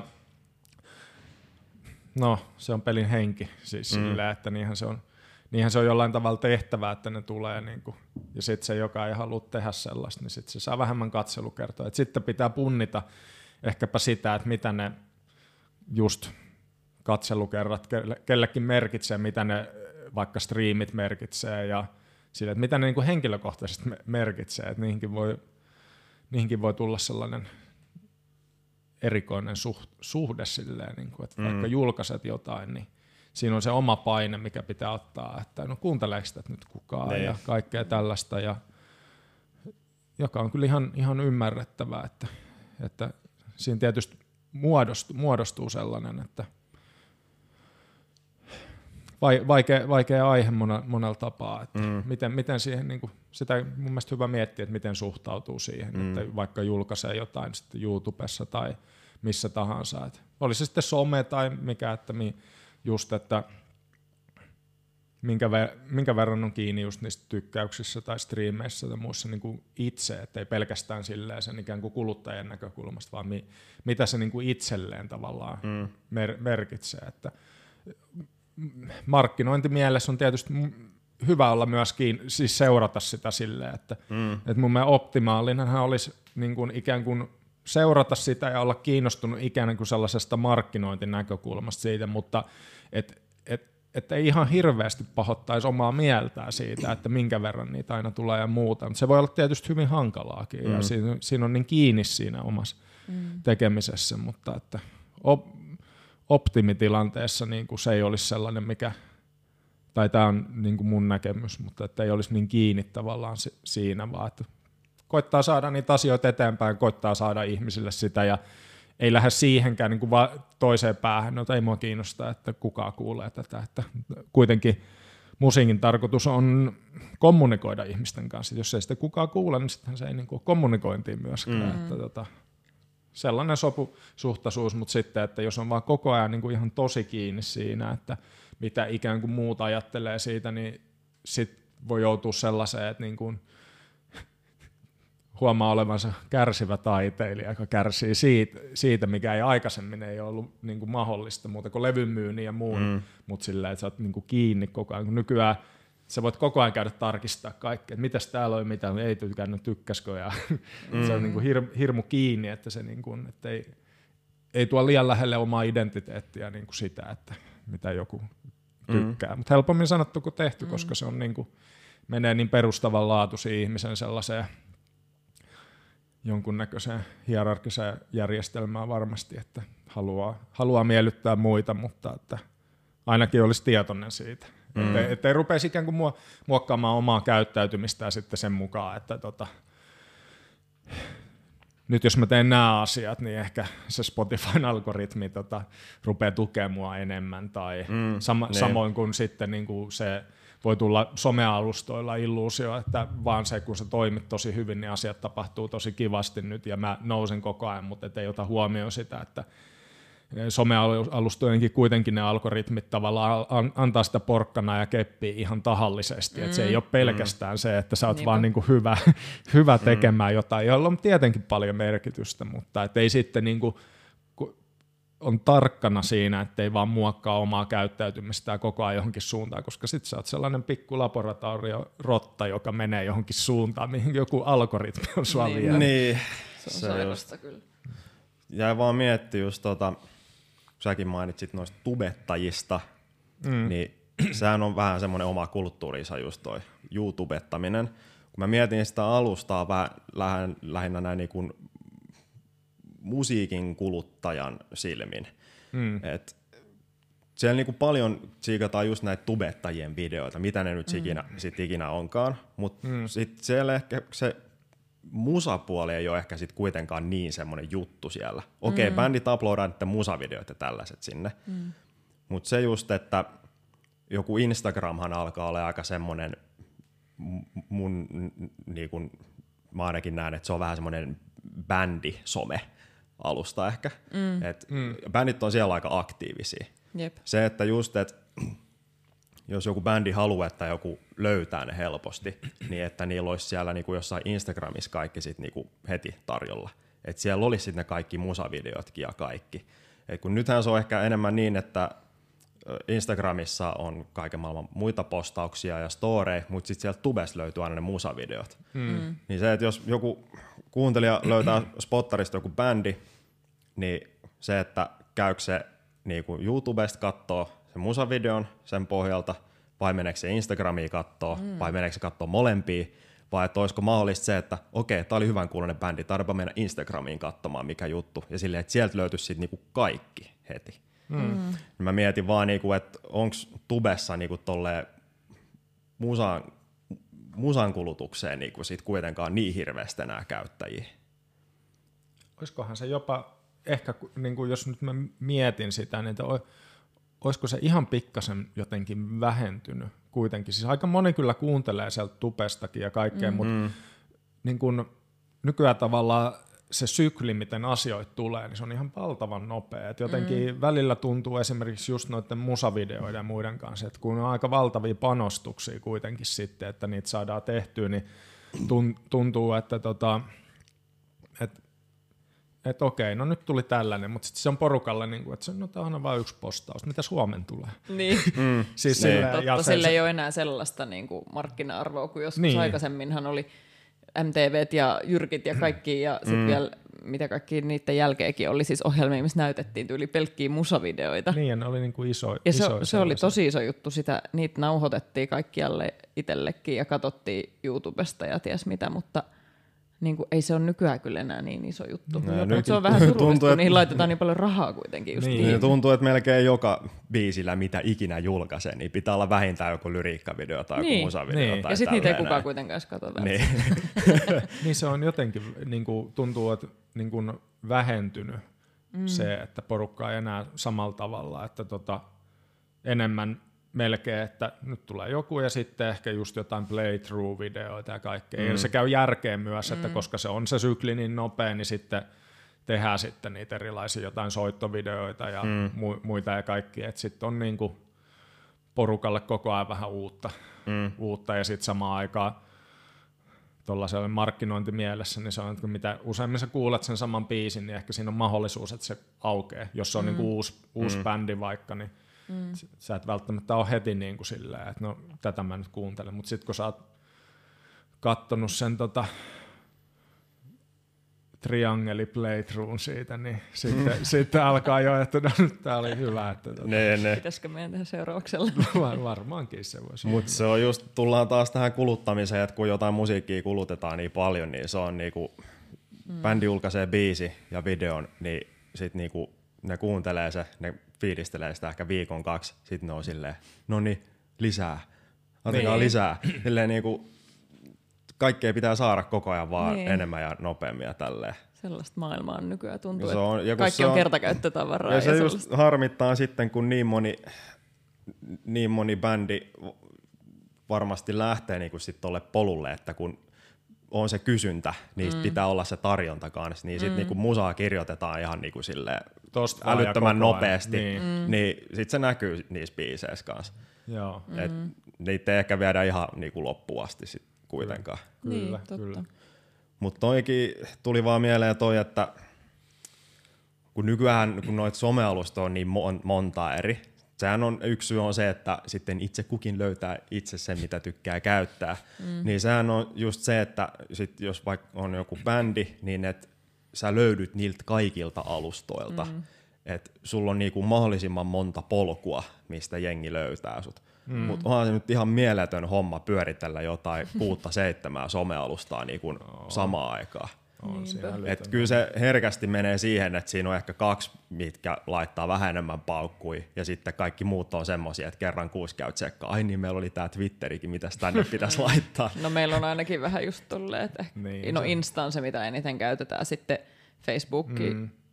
seuraavaksi eniten. Ja, Tupea tulee, no sinne tulee aina niin. välillä jotain, aika vähän. niin, en mä tiedä, Janne taitaa hoitaa Twitterit ja verot ja mitä noita mä en ole ikinä savannut. No itse asiassa toi teidän YouTube-homma, siitä mä halusin vähän just jutellakin, kun mä en tiedä just mitä te olette itse mieltä, mutta silleen jokseenkin teiltä löytyy kuitenkin aika hyvin niinku, matskua sieltä.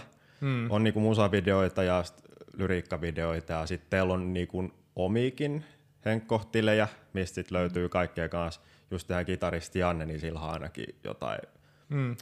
coverijuttuja ja mitä ikinä kaikkea tällaista. Et sieltä jos kuulijoita kiinnostaa käydä tsekkailemaan, niin käykää ihmeessä, ihmeessä kattele. Ainakin öö, teillä oli tämä yksi sinkku tästä teidän täyspitkältä, mm. mikä on 2018 tullut. Niin, niin siellä oli vaan yksi yhdestä biisistä musavideo, mikä oli ihan palkittukin. Joo, kyllä. Niin, niin haluatteko te vähän kertoa siitä, että mikä, mikä juttu ja millainen palkinto ja, ja Öö. miksi se palkittiin? Muistankohan mä mitä ne palkinnot oli, mutta tota, tota, Saini sai palkinnon, se taisi olla Las Vegasissa, se oli, me ei oltu siellä, siellä oli musavideon ohjaaja. Okay. Ja se sai siellä palkinnon, mikähän se oli, Director of Photography tai joku, ehkäpä.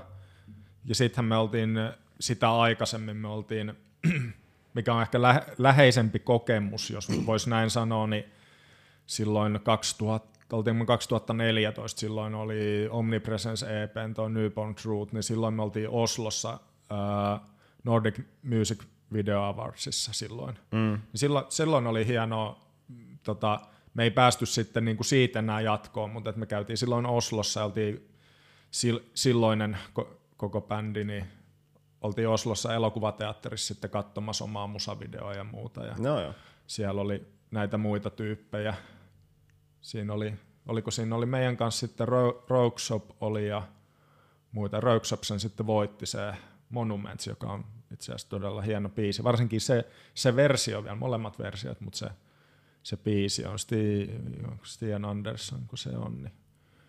Mutta siellä, mutta se oli vaikuttava kokemus vaan niin kuin se, sai katsoa elokuvateatterissa oman musavideon. Se, Joo. se oli niin kuin, on jäänyt tosi vahvasti mieleen. Ja,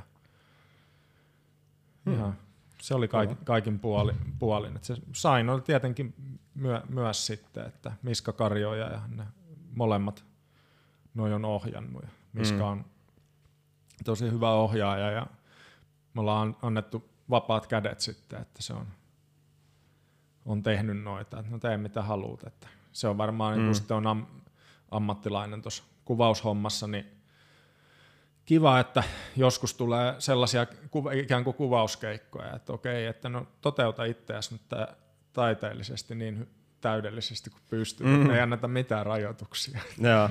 silleen, että se on ollut ihan hauskoja, hauskoja juttuja kaikin puolin. Mm. No Addict, Addict tehtiin myös Miskan kanssa, että katsotaan, onko nyt musta tuntuu, että nuo kaikki festivaalit on ollut vähän katkolla, että eiköhän sekin sitten johonkin kisoihin varmaan lähde jossain vaiheessa Mm. Joo. myöskin. Tuossa Shine-biisissähän oli kans viittaus. Ja Joo, Noora Louhimoa siinä viittailemassa. joo. On. Ja siis mä kävin tsekkaa sen video, se on makea video, se on hyvä biisi. Niin, niin, niin. Öö, mietin, hetkinen, mitäs mun piti kysyä. No mä unohdin jo, mitä mun piti kysyä.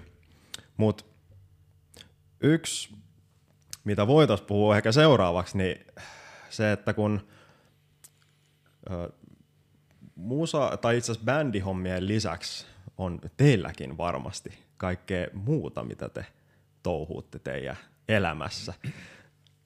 Onko teillä jotain semmoisia, mitä päällimmäisen tulee mieleen? Et silloin, kun, silloin kun ei ole kirjoittamassa biisejä tai soittamassa rumpuja tai laulamassa tai mitä ikinä, niin mitä kaikkea silloin yleensä tapahtuu?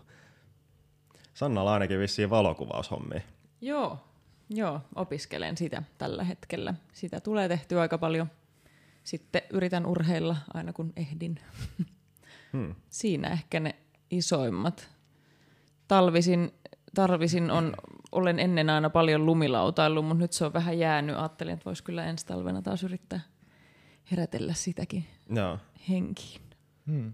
Vähän vaihtelevasti kaikenlaista.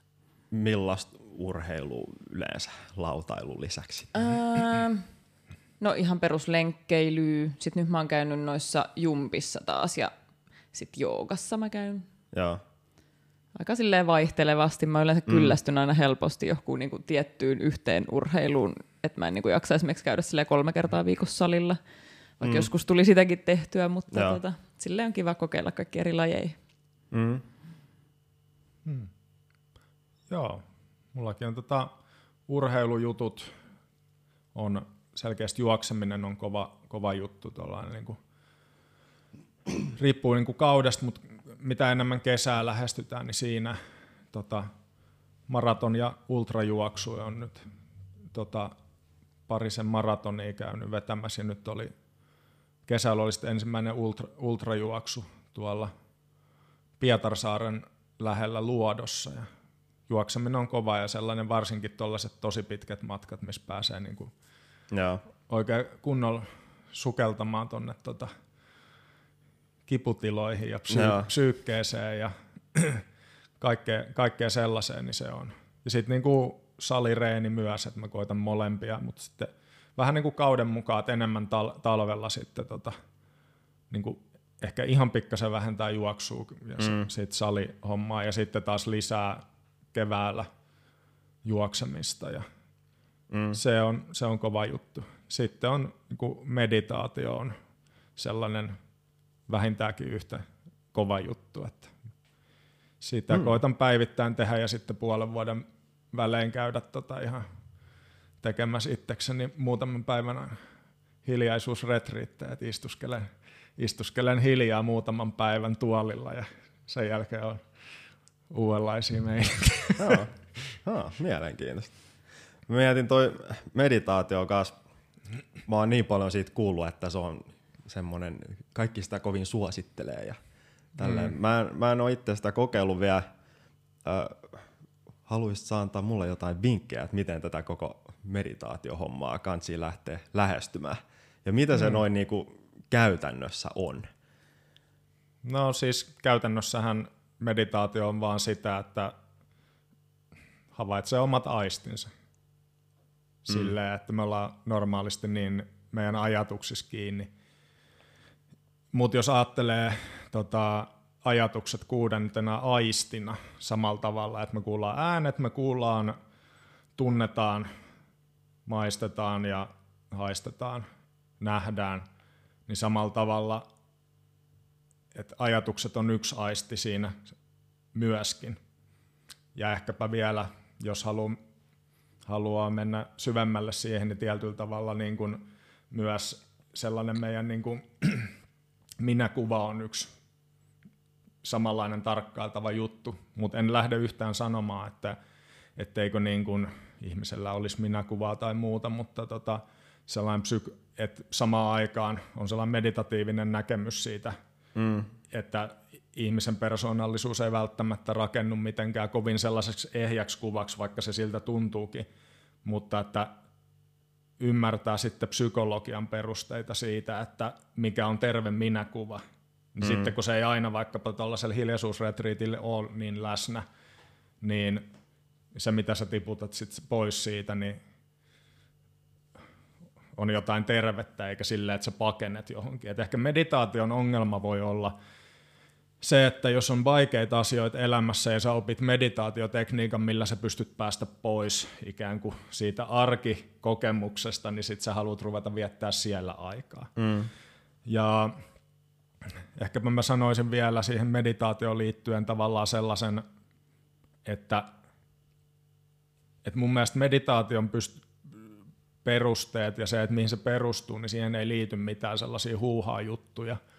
Ja no se on kaikille, että mitä se nyt sitten tarkoittaa, mikä on huuhaa. Eihän mä voi tietääkään, että mikä nyt sitten on totta.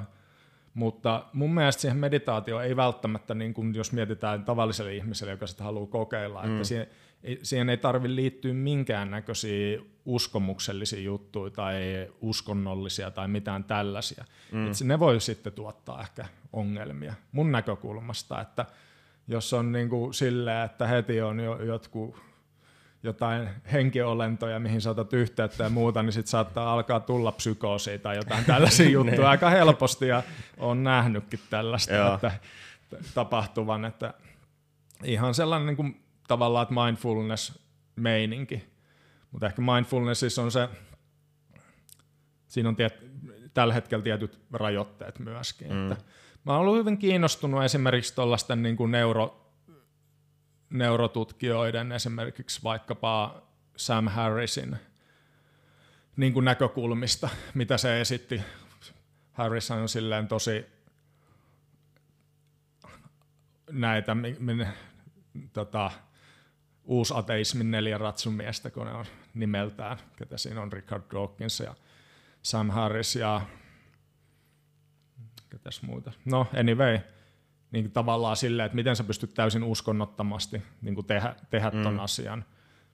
Itse ehkäpä enemmän sille agnostikon näkökulmasta kattelen tota, mutta enemmän kuitenkin silleen, että mun mielestä siihen on turha ruveta sotkemaan hirveästi mitään. Ja periaatteessa tällainen niin kuin perinteinen zen buddhalainenkin näkökulma, niin siellä aika paljon lähetään, lähetään, vaikka siihen liittyy kaikenlaista myöskin kaikenlaista hörhöilyä siihenkin, niin tota, siitähän se sieltä buddhalaisesta perinteestä sitten se mindfulnesskin on tullut, mm. ja nykyään se on sitten niin kuin alkaa olla varten otettava osa silleen psyko, psykologiaa, että ainoa ongelma, mitä, mikä siinä nyt on, että meditaatio on niin kuin ensimmäisen persoonan kokemus, niin on hirveän hankalaa tutkia ikään kuin sitä meditaatio suoraan, sitä pystytään tutkimaan sillä tavalla, että me tehdään tilastoja siitä, että joku puhuu, että mikä, mikä on tota sun niin kuin kokemus. Sä mm. istut jossain ja joku tulee kysyä, että okei näin, mutta sehän ei ole sama asia kuin se, että miten sä koet sillä hetkellä. Ne. Ja ensisijaisestihan se on vaan niin kuin, että ei meidän tarvi tehdä mitään uskomuksia kuin sillä, että no mitä me nyt koetaan ikään kuin ensimmäisen persoonan kokemuksesta. Tässä on erilaisia asioita, mitä tapahtuu ja seurataan niitä. Mm. Silleen, että ei kuulosta hirveän hörhöilyltä mun mielestä, että me voidaan tarkkailla meidän kuuloaistia tai tuntemuksia. Se tuo tiettyä vapautta elä- elämään ainakin mun näkökulmasta. Siinä on paljon hyödyllisiä juttuja. Vähän sama kuin puhuttiin aikaisemmin siitä, että voi ottaa vähän niin kuin bänditouhuissa niin kuin askeleen taaksepäin, niin se mm. on mun mielestä se sama, on niin kuin askel taaksepäin on toisaalta tällainen niin sen homma, että tota, sä voit myös ottaa omaa itseäsi tavallaan askelen taaksepäin, ne. eikä ottaa niin vakavasti ikään kuin asioita. Joo. Hmm, mielenkiintoista. Joo, se on mielenkiintoista.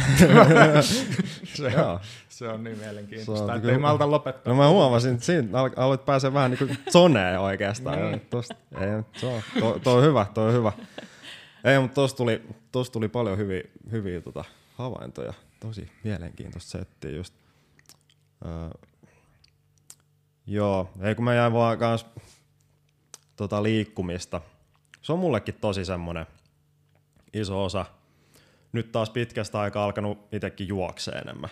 Mm. Mulla se taas ei ole ehkä ihan tämmöistä kestävyysharjoittelua niin kuin sul nuutti, että sä vedät niin. tuollaista pitkää matkaa. Et mä sitten taas enemmän viihdyn ehkä siellä sali, salin puolella enemmän. Mm. mm. Et sitten niinku se, sen lisäksi sitten käyn tota Töölönlahteen tuossa välin mm. juoksemassa ympyrää. Öö, tuosta sanoa valokuvaamisesta tuli mieleen, niin onko se niinku millaista valokuvausta? Mitä sä kuvaat? Mm, no siis mä oon vielä tosi aloittelija. Onko sulla jotain visiota, mitä sä haluaisit tehdä ja mm, No mä ehkä haluan kokeilla vähän kaikkea. Mä luulen, että se oma tyyli ja kaikki löytyy sieltä pikkuhiljaa. Et mä tykkään kyllä sellaisista aika mm, tumman sävytteisistä kuvista. Mm. Ja niin kuin, kyllä mä tykkään kuvaa ihmisiä, mutta sitten toisaalta myös, niin kuin, myös jos on joku siisti maisema tai tällainen joku juttu jossain, mitä näkee ehkä sellaisia urbaaneja hommia, kaikki niin kuin tollaset tota, spraymaalaukset ja muut siistit jutut, sellaiset ehkä kiehtoo jotenkin. Mm. Mutta tota, en tiedä vielä.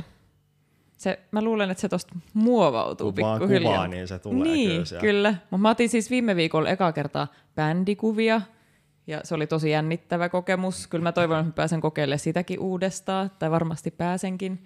Se oli hauskaa. Mm. Ja sitten on tulos nyt kaiken maailman tuollaista, no siis ihan asiakaskuvauksia, sellaista siis tuotekuvausta ja niin, tällaista, joo. että mä luulen, että se ei ole ehkä ihan se, mihin niin kuin taiteellisesti haluaa, mutta sitten toisaalta sitä se varmaan tulee paljon olemaan, että sitten niin kuin ihan tuollaista tuotekuvaushommaa ja muuta, mutta ihan kiinnostavaa. Kaikki, kaikki siinä hommassa tuntuu kyllä tosi kiinnostavalta tällä hetkellä. Joo. Jännä nähdä, mihin se etenee. Mulla on kanssa, mä ostin aika hiljattain tässä kameran, mm. niin, niin mä ainakin itse havainnut, että mulla, mä en ole ehkä niin vielä ole hakenut mitään, e- eikä silleen, että mä nyt alkaisin miksikään valokuvaajaksi. Vähän mm. niin kuin tälle ihan omaksi ilokseni mm. vaan hankin. Mulla ei ole ehkä se, että mitä mä kuvaan, vaan että miten sitä kuvataan. Mua ehkä vähän tämä tämmöinen tekninen puoli kiinnostaa enemmän, että kaikki valojen määrät ja miten mitäkin kannattaa säädellä, että saa niinku hyviä kuvia. Se on, se on ehkä se, mitä mä enemmän, tai ainakin tässä alkuvaiheessa fiilistelen. Joo. Sitten, sit kun saa niinku nämä NS-säädöt kohilleen, niin mm. sit se on jotenkin koittaa hakea sen, että sit ihan sama mitä kuvaa, niin, niin kunhan se niin kuin näyttää sit hyvältä. Jep, no se on kyllä ihan totta. Ja noi valojutut on itse asiassa tosi tota, jännittäviä ja yllättävän vaikeita. Siis se me ollaan niitä tuossa koulussa just harjoiteltu, mm. niin kestää ehkä hetken, että oppii. Se on, niin siinä täytyy hakea paljon, kuvata paljon eri säädöillä ja Niinpä. vähän päästä siitä hommasta. Niinpä. Mikä kiinni. kamera sulla on?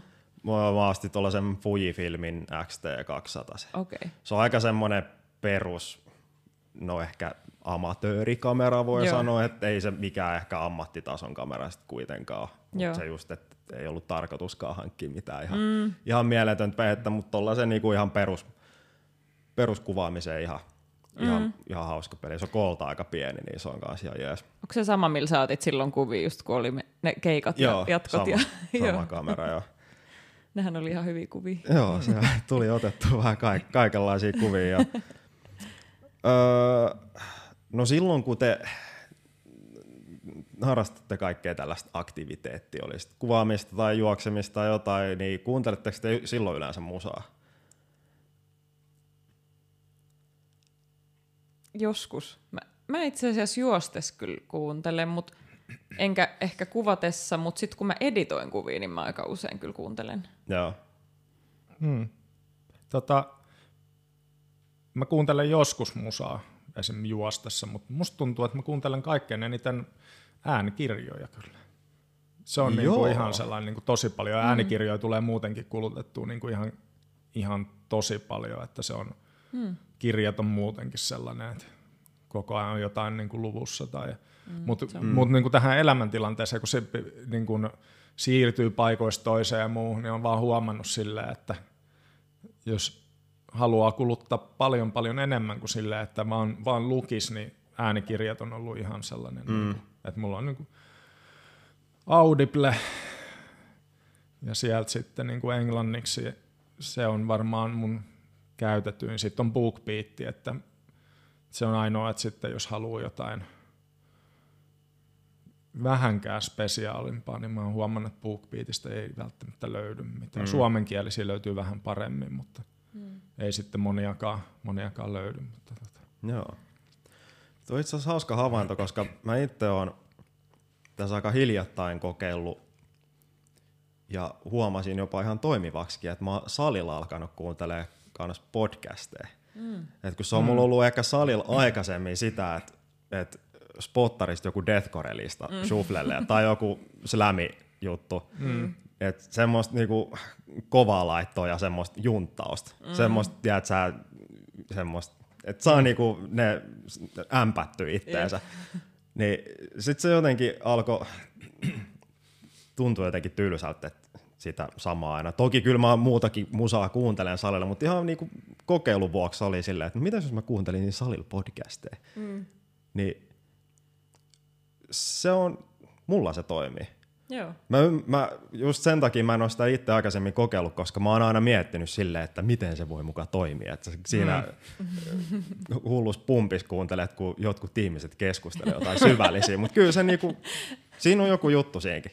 On, on joo. Mm. No podcastit kanssa on kyllä sellaisia, mitä, mitä mm. tykkää välillä. Se tuntuu, että se on vähän niin kuin vaihtelee, että joskus jos innostuu jostain podcast-hommista, niin sitten saattaa pitkään vähentyy vaikkapa tällainen kirjojen kuuntelu ja sitten kuuntelee, kuuntelee jotain podcasteja, mutta siis silleen, että se on kans, podcastit on sellainen, niin kuin, että siinä sitten tuntuu, että siitä saa, saa jotain, jotain mm. niin kuin uutta näkökulmaa mm. tulee, tulee siitä kyllä ihan, ihan ehdottomasti. Samoin, samoin kuin kirjoista, jotka, mm. että ne on molemmat niin kuin, ehkä podcasteissa on just se, että kun se on keskustelua, mm. niin siinä pystytään sitten mennä välillä, jos on vaikka jossain podcastissa eri, eriäviä mielipiteitä, niin siinä pystytään oikeasti sitten niin kuin keskustella niistä, kun tuntuu, että välillä, välillä keskustelu on niin sille polarisoitunut, että tota on hirveän hankala, hankala keskustella mistään, kun joku on heti, että ei, mm. ei tämä näin mm. voi olla. Tai niin podcast on sellainen niin kuin alusta, mitä ei, mitä ei onneksi tois, toistaiseksi kukaan ruvennut ikään kuin muokkaamaan sitä, että siinä vaiheessa kun joku rupeaa muokkaamaan jotain sitä keskustelua ja siihen, siihenkin tulee jotain mm. lisättyjä mainoksia ja muuta, niin se on mun mielestä toivon, että sitä ei tapahdu, kun sitä on nyt kaikki televisio-ohjelmat ja muut on, jos katsot jotain Suomen kaunein koti, niin Tota, mulla tuli oikein sellainen, joo, mä, mä, oon, mä oon kuule kattonut Ke, kesällä, kesällä tota, kesällä oltiin Kuopiossa ja mä olin, olikohan se nyt sitten, tai sitten se oli joku ihana piha tai joku, mm. joku mahdollinen ja siinä kattelin ja sitten mulla niinku tuli oikein, niinku, rupes aggressio nousemaan, että mitä tämä nyt on. Että siis silleen niinku minuutin välein tulee siinä ohjelmassa joku, että tämä on nyt jonkun rakennusfirman tai että nämä on täällä, niinku, että, että nämä ohjelmat, mitä me katsotaan, tai eipä tule hirveästi katsottua normaalista te- televisiota, mutta jos ei käytä jotain suoratoistopalvelua, mm. mutta sillä, että ne on oikeasti nämä reality-sarjat tietyn, tietynlaiset, niin ne on täynnä sitä, että tämä on jotain mainosta. Mm. Että joku vaikuttaa, koittaa vaikuttaa muuhun koko ajan tolleen.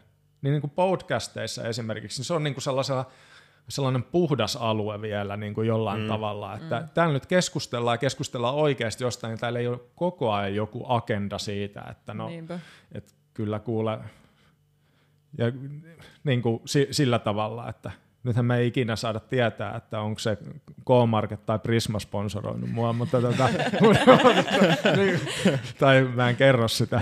mutta, mutta niin kuin näin, näin muuten, niin sit, jos ei oteta sitä huomioon, niin tässä ei ole ollut mitään sellaista, että ollaan, paitsi ne kamerat. Puhuitte mm. kameroista, nehän on. Mm. mutta, mutta, mutta aika sellainen niin kuin voi, voi puhua, että et se, on, se on sellainen, että ihmiset, ihmisellä tulee vastareaktio, jos on joku podcast, jossa joku yrittää tyrkyttää jotain kaupallisia tuotteita, niin musta tuntuu, että se ei niin kuin ainakaan tällä hetkellä vetoa ihmisiä ihan hirveän mm. vahvasti. Se on se... jo ainakin, mitä itse on podei kuunnellut, niin mikäli siellä on ollut tällaista, että audio jossain vaiheessa leikkaantuu ja sitten mm. sieltä tulee se joku jo valmiiksi äänitetty mainos aina, niin en mä yleensä sit hirveästi kuunnellut niitä enää. Se, on niinku, mm. se, se koko niinku flow ja kaikki siitä keskustelusta katoo, kun sinne mm. ängetään jotain tuollaista mm. tyr- tyrkkyä väliin vielä. Joo. Niin, kyllä, kyllä se vähän, vähän pilaa sen. No, niin, en tiedä. Se just, että moni tekee podcasteja, niin ja ketkä pistää siihen vähän enemmän niin kuin efforttia, aikaa ja rahaa ja tälleen näin, niin ne haluaa saada siitä sit jotain takaskin, niin sit mä ymmärrän, että mm. miksi ne laittaa niitä mainoksia sinne. Mutta no, kukin tavallaan. It, niin. Ainakin omasta mielestä se yleensä vähän pilaa sen, mm. sen koko meiningin siinä. Kyllä. Mm, mm. Joo, varsinkin jos se tulee tulee kesken, niin toi on kyllä niin kuin ehkä pahin mahdollinen. Se on, jos se on alussa, niin sä voit kelaa sen yli Niin, se on, se on mun mielestä ihan jees, että ni, saattaa niinku alussa mm. käydä jotenkin ne sponssit tai mitkä mm. ikinä niin. kaupalliset yhteistyöt läpi. Ja vielä ehkä jopa silleenkin, että jopa niistä luodaan jotain mm. keskustelua. Kyllä. Mutta tota, on just noita, että se sinne välistä vaan leikkaantuu ja sitten se heitetään sinne, niin no on ihan helvetin ärsyttäviä. No joo. Mutta toi just, että et, kuunteletteko te musaa, kuten harrastatte ja tälleen näin, niin sillä pohjusti vähän tätä, kun mulla on aina näissä jakson lopussa tämä, että mitkä on ollut kolme semmoista bändiä, mitä te olette hiljattain kuunnellut silleen eh, ehkä normaalia enemmän ollut semmoisessa kovassa kuuntelussa niin sanotusti? No, voiko mä aloittaa? Joo. Uh, Curtis Mayfieldia on kuunnellut. Ne on funkki. Hmm. Ja Leprosin uutta levyä kuuntelin. Pitää... Oliko se hyvä? Mä, en Mä ainakin vielä. tykkäsin. Oli, Tosin joo. se on ehkä taas yksi näistä levyistä, että ekalla kuuntelulla ei kyllä päässyt ehkä ihan ineen vielä. Että se joo, pitää kuunnella pari enemmän, vielä. mutta niinku tykkäsin siitä kokonaisuutena, että siinä ehkä tuli sellainen... Onko se enää yhtään metallia vai onko se sellaista no, hissuttelua? Hissuttelu, mutta mä oon nimenomaan pitänyt siitä Leprosin hissuttelusta. mä en niin niitä ihan vanhoja jaksa kuunnella. mutta tota, joo, Äh, mulla tuli ehkä mieleen just, että siinä oli vähän sellaista Zeppelin vaikutetta jollain tavalla. Mm. Kaiken, että siinä oli vielä enemmän or, orgaanisuutta kuin mitä aikaisemmin on ollut jollain tavalla. Ja ne mun mielestä puhukin, että se on niin kuin tehty sillä, että jopa jätetty vähän jotain, niin kuin, ei ole ikään kuin ää, editoitu kaikkea pois, vaan tota, jätetty vähän eloa sinne. Mm, mikä mun siinä oli just sitä groovea, mistä olikin puhe, että mm. ei kaikkea ei, po, kaikkea ei niinku sliipata heti, mm. heti siellä. Mm. Ja sitten, no Animals as Leadersin toi Monomyth single, niin se oli mun mielestä vaikuttava. Ja siinä oli tosi vaikuttava video. Se oli ihan hauska, joo. Joo, siinä oli niinku sitä modernia tanssia, joka oli tosi tosi, mä en ole ikinä nähnyt sellaista. Mm. Sellaista se oli se yhdistelmä. Ylipäänsä se on ollut niin kuin, tosi tärkeä mulle. Samoin kuin just, no joo, niin kuin vaikka Intervals ja tälleen, että tollaiset niin kuin instrumentaalimoderni metalli, mm. niin kiinnostavia mun mielestä kaikin puolin. Mutta noin on ollut jotenkin toi tota, funk-homma viime aikoina se on jännä, että mä en ole aikaisemmin niin, siis on, musta tuntuu, että onko se sitten, mut on pakotettu kuuntelemaan opiskeluaikana funkia ja jatsia, niin, niin nyt mä oon jotenkin, valmistumisesta on jo sen verran monta vuotta, että tota, nyt mä oon jotenkin ruvennut kuuntelemaan paljon funkia ja jatsia. mä oon niinku, vi, viimein kun kuka, kuka ei pakota ja mulla ei ole enää sellainen fiilis, että joku pakottaisi, mutta niin, niin, niin, nyt, nyt tota, nyt mä voin kuunnella sen takia, kun mua kiinnostaa ja, ja niitä biisejä just, mitä mua kiinnostaa. Että tota, tollain a- aikaisemmin ehkä niinku funkiin liittyen tuolla afrobeat-meininki on ollut ja. Fela Kuti ja tota, nää, niin kuka se on tota, Toni Allen, vielä ehkä enemmän tämä rumpali, se taisi olla Fela Kutin rumpali alun perin, mutta niitä afrobeat-juttuja niin tosi paljon kuunnellut, että se on ollut aikaisemmin enemmän sitten sellainen, enemmän kuin funk, vaikka se on sitten samaa, mutta jotenkin siinä on niinku molemmissa niin se, että se niinku, mä en tiedä, onko se myös sellainen, että mitä siinä niinku rupeaa kuuntelemaan siinä musassa, että siinä kun rupeaa kuuntelemaan sitä niinku passoa ja rumpukruuveja, niin on silleen, että no nyt niin kuin lähtee. Joo. niin kuin, ja se tun, tuntuu. Joo, se just. Ja se, sellainen, sellainen meininki, että sitten, että voin joskus aikaisemmin kiinnittää eri asioihin musiikissa huomioon. Joskus on joku muu osa-alue ollut ehkä sitten tärkeämpi. Mm. Että tota, vaikea sanoa. Musiikkimaku vähän, vähän muuttuu sitten. Mm. Mm. Se oli se Animals Leaders-sinkku, oli kyllä ihan se oli hyvä, mutta se, mm. se ei ollut ehkä semmoinen, mitä mä odotin, että sieltä olisi tullut. Sillä mm. ihan mielenkiinnolla jään odottaa niitä tulevia, Joo. tulevia biisejä. Kyllä. Mites, mites Sannaa kuunnellut?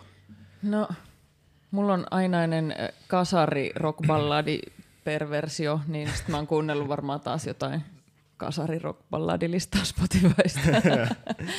Kaikki perus Journeyt ja muut, mitä sieltä nyt sitten löytyy. Joo. Skid Rowta ja kaiken maailman.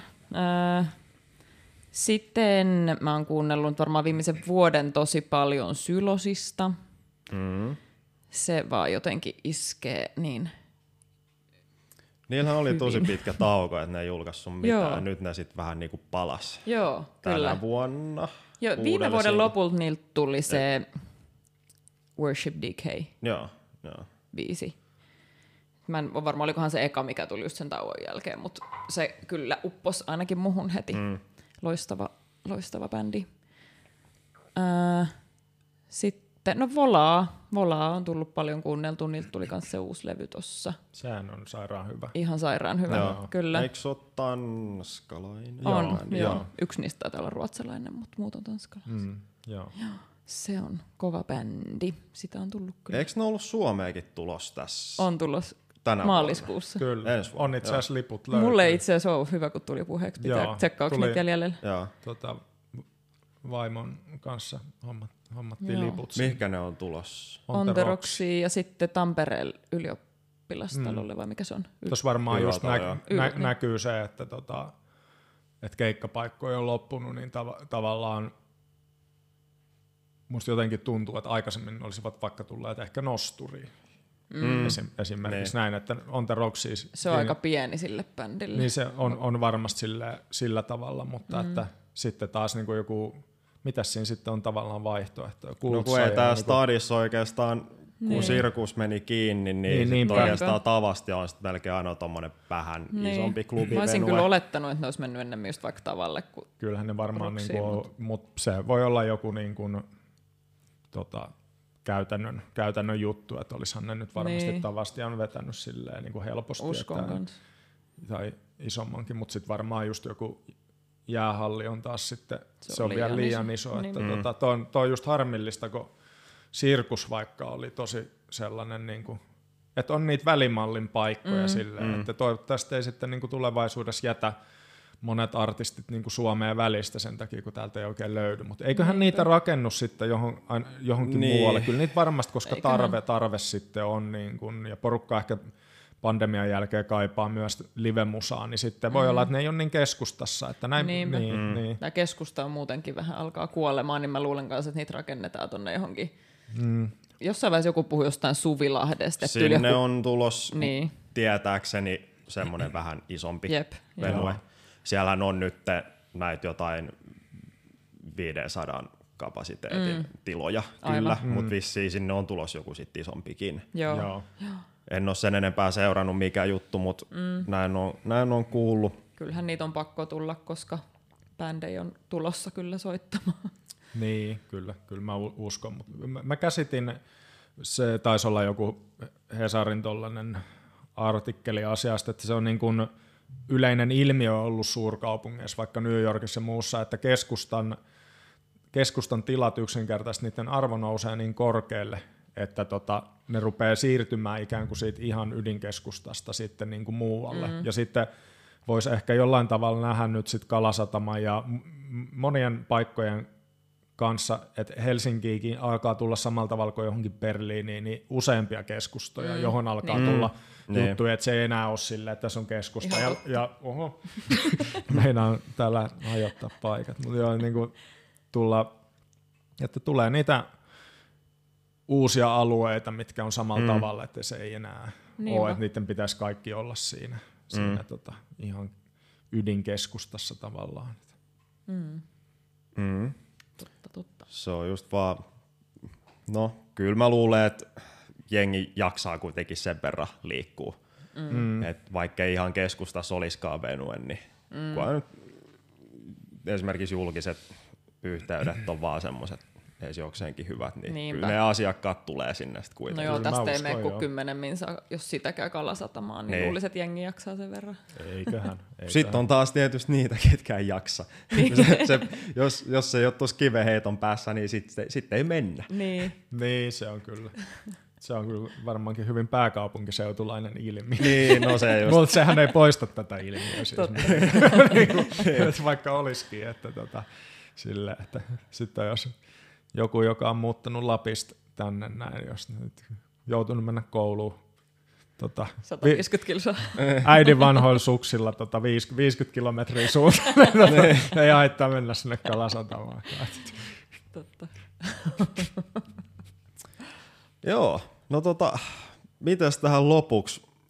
Onko teillä jotain plugeja vähän, että mistä voi bändiä seurata, miten voi tukea toimintaa, mitä ikinä? Nyt voi kertoa kuulijoille kaiken. Mm, no, seurata voi tietty eri somekanavista sieltä. Instas me nyt ollaan aktiivisimpia, eli sieltä. Onko mm. se millä nimellä siellä? Fire Proben Band, eli Fireproven Band Joo, yhteen kyllä. kirjoitettuna. YouTube ja Spotify tietty, jos sitten musiikkia haluaa kuunnella, niin Spotifysta nyt löytyy ainakin koko tuotanto. Kyllä.